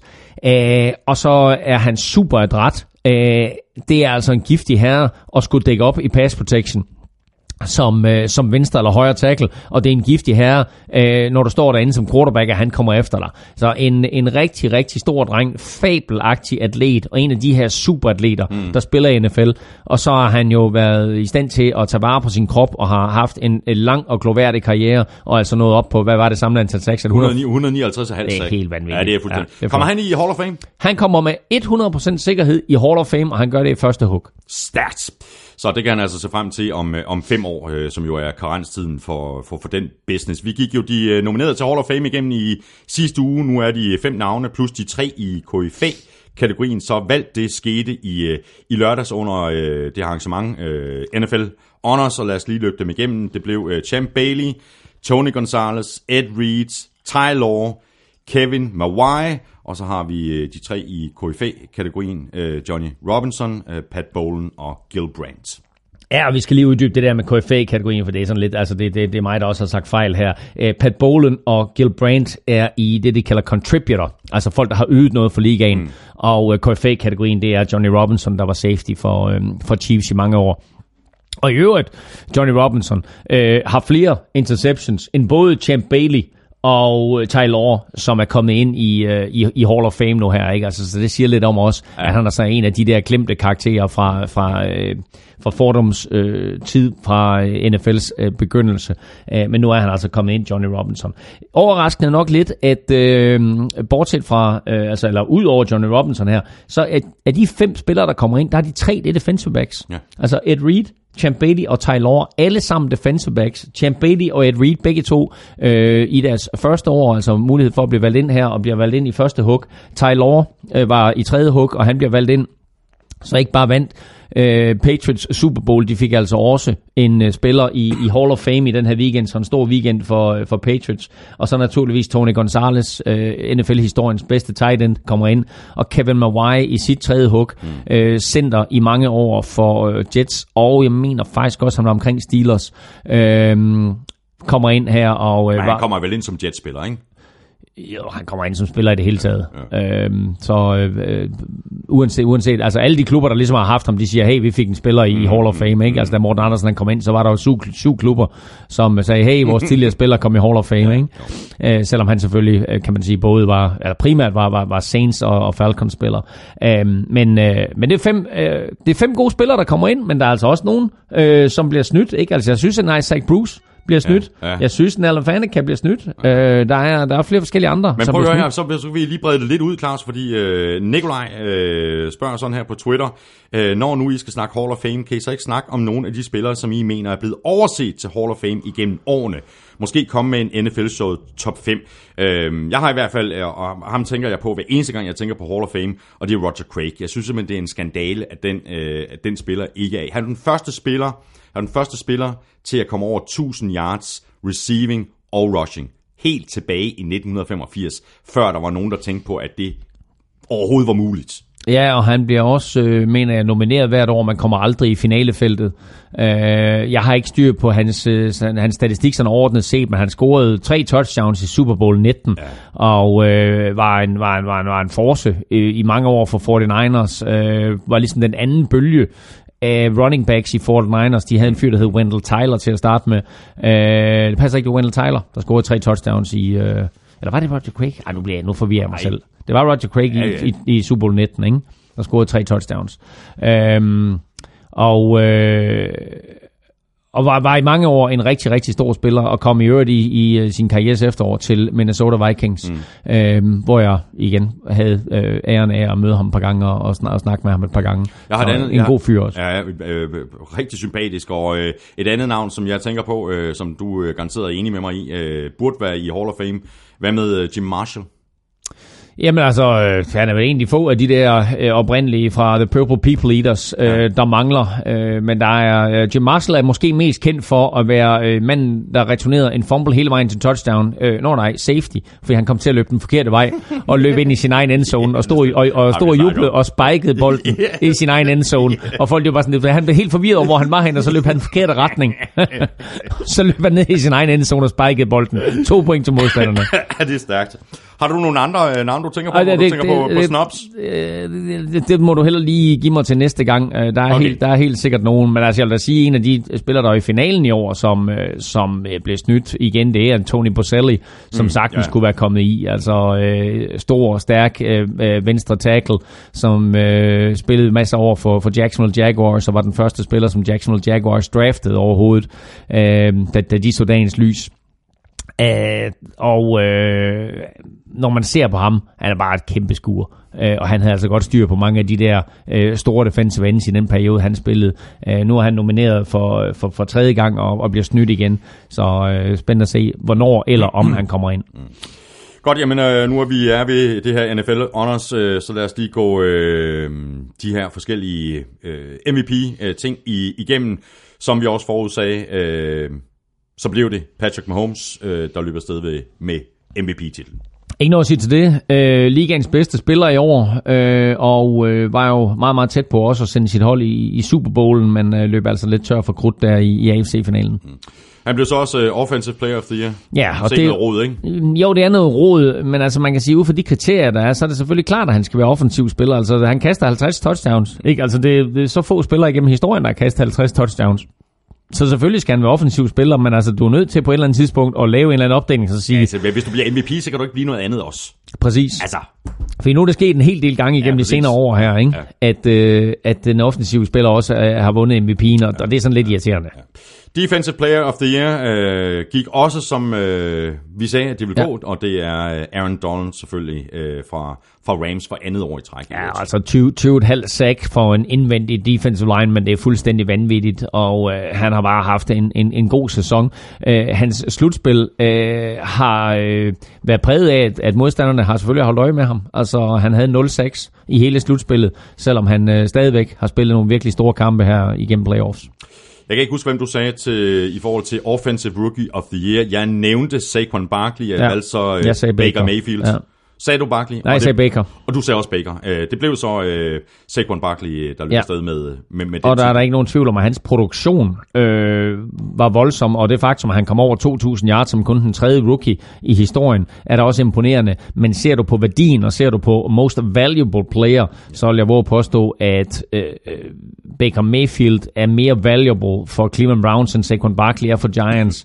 Og at, øh, at sådan, hvis du ser sådan overordnet på det, så er, er quarterback-positionen mere værdifuld, og, og der må vi også sige, det han har præsteret Baker Mayfield i år, burde give ham den. Men altså, hvor man kan ikke, tage, man kan ikke sige noget imod Saquon Barkley. Nej. Fabelagtige sæson, han har haft. Og en øh, fabelagtig sæson også til øh, manden, som jeg skød på øh, som Defensive Rookie of the Year, coach øh, Darius Leonard. Ja, altså, bror, han førte alle spillere i ligaen i taklinger, så selvfølgelig er det, er det fuldt fortjent. Uh, jeg synes stadigvæk, at Dervin James var en, en, en virkelig, virkelig dygtig spiller, uh, men altså, der er, ikke noget, der er ikke noget at sige omkring Darius Leonard. Han uh, fik en fremragende start på sin NFL-karriere, og kan fortsætte i det der tempo der, jamen, altså, så er han en uh, enorm vigtig brik ja. For, for Coles genopstandelse. Og øh, Andrew Luck, comeback player of the year, ikke så meget at om det. Nej, det var vi enige om begge to. Det kunne vel kun være J.J. Watt og Andrew Luck. Og, øh, og Andrew Luck, øh, efter en, en, en øh, lidt svag start, hvor vi var sådan lidt bekymrede for, om, om hans skulder nu også var 100% okay, så var han jo forrygende øh, igennem den sidste an, anden halvdel eller, øh, ja, den anden halvdel af sæsonen. Ja. Coach of the year, det blev Chicago Bears coach, øh, førsteårscoach øh, Matt Nagy, som vi også talte om. Øh, Ja, som jeg tror, du sagde. Ja, og så valgte jeg jo, jeg, jeg, jamen, jeg sagde Matt Nej, Nagy. så sagde du Bill og så sagde Belichick. Bill Belichick, Ja, ja, fordi ja, jeg synes ja. bare, at, øh, Ja. ja. ja. Men det blev så uh, Nagy. Øh, du havde jo... Øh, Jeg tog Frank Reich. Frank Reich, som også var et, øh, et, Ja, et, men altså, det- altså det, det er fl- flot præstation af, af Matt Nagy, uden tvivl om det. Vi skal have quizzen. Åh. Det er tid til quiz, quiz, quiz. Det plejer at være mig først, ikke? Jo, der er, er øh, kort fortalt syv point at hente. Et, hvis du kan fortælle, hvem den sidste receiver, altså Edelman vandt øh, MVP her uden at score touchdown. Mm-hmm. Hvem var den sidste receiver, der vandt MVP uden at score touchdown? Og hvem er de syv receiver, altså seks ud over Edelman, der har vundet MVP-titlen? Det vil sige, der er syv point at hente alt i alt. Ah, ja, men okay. Øh, Jerry Rice. Et point. Tak. Øh, Heinz Ward. To point. Dion Branch. Tre point. Øh, så begyndte det at blive lidt sværere. Øh, Santonio Holmes. Fire point. Så skal du lidt tilbage i historien. Det var de, det var de seneste fire, du tog der. Ja. Øh, Box. Nej, nej, nej, det var Dexter Jackson, der vandt for Box. Ja. Ja, det er rigtigt. Det var det. Ja, det er lige præcis. Ja, Det var fire, det var fire ud af... ja. Øh, når man bliver kåret til den bedste college-spiller, så, bliver man, øh, så vinder man... Altså når man bliver kåret til den bedste øh, college receiver, undskyld, ikke bedste college-spiller, så vinder man the Fred... Perry. Ikke Fred Perry, det er, det er noget helt andet. ja. Man vinder the Fred Beletnikoff Award. Okay, I did not know. Nej, okay. Han var, øh, han var receiver for Oakland. Men prøv at høre. Øh, tilbage dengang, der var det altså nok at gribe fire bolde, og så blive MVP. Han greb fire bolde for 79 yards, og det siger også noget det var om... nogle gode 79 yards. Jamen, jamen, prøv at høre, det siger noget om, hvor vildt det var at kaste bolden dengang. Wow, når man greb ja, bolden, ja, når man kunne kaste, så øj, han greb fire bolde. Det var helt vildt. Så han greb fire bolde i, øh, i Super Bowl 10, mener jeg det var, i sejren over Minnesota Vikings. Og øh, inden ham, Steelers, Steelers. En af de helt legendariske. De havde to. De havde to. De havde John Stallworth og Sorry. Lynn Swan. Lynn Swan! Og Lynn Swan, han greb også fire bolde. Det var godt nok for 161 yards. Er der en af dem der, der, der ikke scorede uh, touchdown? Der er faktisk tre af dem, der ikke scorede touchdown. Okay, okay. og den hvem- seneste? Ja, hvem var den seneste? I don't know. Uh, Du har nævnt ham. San Antonio. Nej, han scorede det sidste i hjørnet. Ja, det gjorde han, ja, ja, ja ja, ja, ja, det. Jim Branch. Ja, Jim Branch scorede ikke touchdown. Han greb 11 bolde øh, for 123 yards. Um, nej, 11 bolde for 133 yards, men greb ikke et touchdown. Okay, jeg havde 4 ud af 6. Ja, ja, Du, du, du er god, og du får også point for Jim Branch, så 5 point. du er sød. Så dig. Åh, oh, hvordan var det? Hvem har siden 1967 Ja. ja. vundet Super Bowl MVP mere end én gang? Øh, og vi er ude efter fem, Fem navne. navne. Fem ja. navne. Godt. Bart Starr, Ja. 1 og 2. Yes. Øh, Terry Bradshaw, 12 og 13. Øh, Ja. 9, 9, nej, 9, 10, nej, øh, 13 og 14. Altså, jeg ved bare, det er to 13 gange og i hvert 14. fald. Ja, Jeg- jeg har 13, ikke 13 og overstået- 14. Nej. Øh, Joe Montana, Korrekt. 16. 16, 19 og 23. Tre gange. Det er korrekt. Øh, Tom Brady, fire gange. Korrekt. Og så er jeg, så kan jeg simpelthen ikke komme på, hvem den femte er. Altså, er vi ude i... Er vi, er vi ude i, det er Peyton Manning? Ej, Det er så tæt på, men så gør sådan her. Nå, det er Eli for helvede. for helvede er ikke også, det er Eli Manning. Det er tøsen. Ej! Ej, hvordan kunne jeg glemme Eli? Ja, ja, selvfølgelig. Selvfølgelig det er Eli. Godt. Ja. Så du fik... Øh... Åh, oh, nej, nej, nej. Von Miller vandt selvfølgelig den anden Peyton Manning der. Jeg sad og tænkte, hvem fanden vandt? Det var Von Miller. Ja, okay, godt. Ej, jeg tænkte så, jeg glemte Eli. Kæft, det er også pinligt. Nej, det er overhovedet ikke spor. Ja. Ja. 4,5, 4 3 kvart øh, fik du for den der. Der var 5 point herhen. Ja. Øh, Elming, nu er vi faktisk ved vejs ende øh, for i dag. 2018-sæsonen er i bøgerne. Øh, vi er ikke helt færdige endnu. Øh, du smutter lige på skiferie i næste uge. Du tager mm. til Østrig. Mm.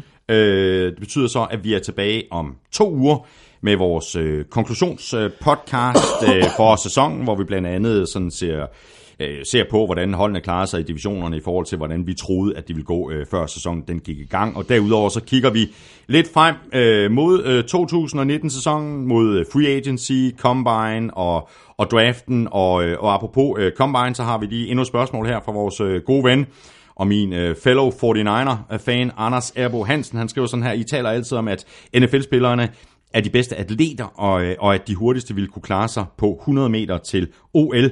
Hvor overrasket var I, da Usain Bolt tangerede den hurtigste 40-time ever mål til Combine, og det vel at mærke i sweatpants og gummisko, og uden at være i sprinterform. Ej, det, det, det, det var lidt vildt, at øh, han gjorde det. Også fordi det indtryk, jeg har af Usain Bolt, det er, at han er lidt langsom starter, og så vanvittigt hurtigt til sidst. Men øh, 40 yards var nok for ham, og øh, 4.22 viser også bare, hvor vanvittigt hurtig han er. Ja. Så en, øh, det, var, det var sjovt. Det var sjovt at se øh, ham, øh, ham, ham øh, lave den der. Og øh, der er også Og helt rimelig, sikkert... rimelig, overlegnet. Ja, ja, der er helt sikkert også nogle NFL-klubber, du ved, som lige tænker, Ja, ja, ah, du ved, nu er han nu er han jo gået i gang med at spille almindelig fodbold. Ja. Øh, så, Det kan være, han skal spille NFL. Så. Ja, altså, du kan godt sætte dem til at løbe en fly, ikke? Jo, Altså, præcis. Patriots kunne godt bruge en fyr, der kan løbe en hurtig fly. ja, præcis. Det blev de sidste ord. Øh, tak for i dag, Elming. Det har været en øh, fornøjelse som, øh, som altid. Øh, og også en stor tak til vores øh, gode venner fra Tafel og Odds på Danske Spil. Støt dem. De støtter os, og øh, tusind tak til dig, fordi du lyttede med, og et ekstra stort tak til alle jer, der støtter os på øh, tier.dk eller via linket på nflshowet.dk. Hvis du har spørgsmål eller kommentarer, så kan du gøre det på Twitter, og du kan også gøre det på mail, snablag nflshowet.dk. Tak for nu. Vi høres ved. NFL-showet er produceret af Kvartrup Media, der også producerer den politiske podcast Born Unplugged, og med et øh, folketingsvalg lige rundt om hjørnet, så er dansk politik for alvor på vej ind i slutspillet. Elving og jeg er tilbage igen om et øh, par ugers tid med mere fodbold. Ha' det rigtig godt så længe. Hot hot.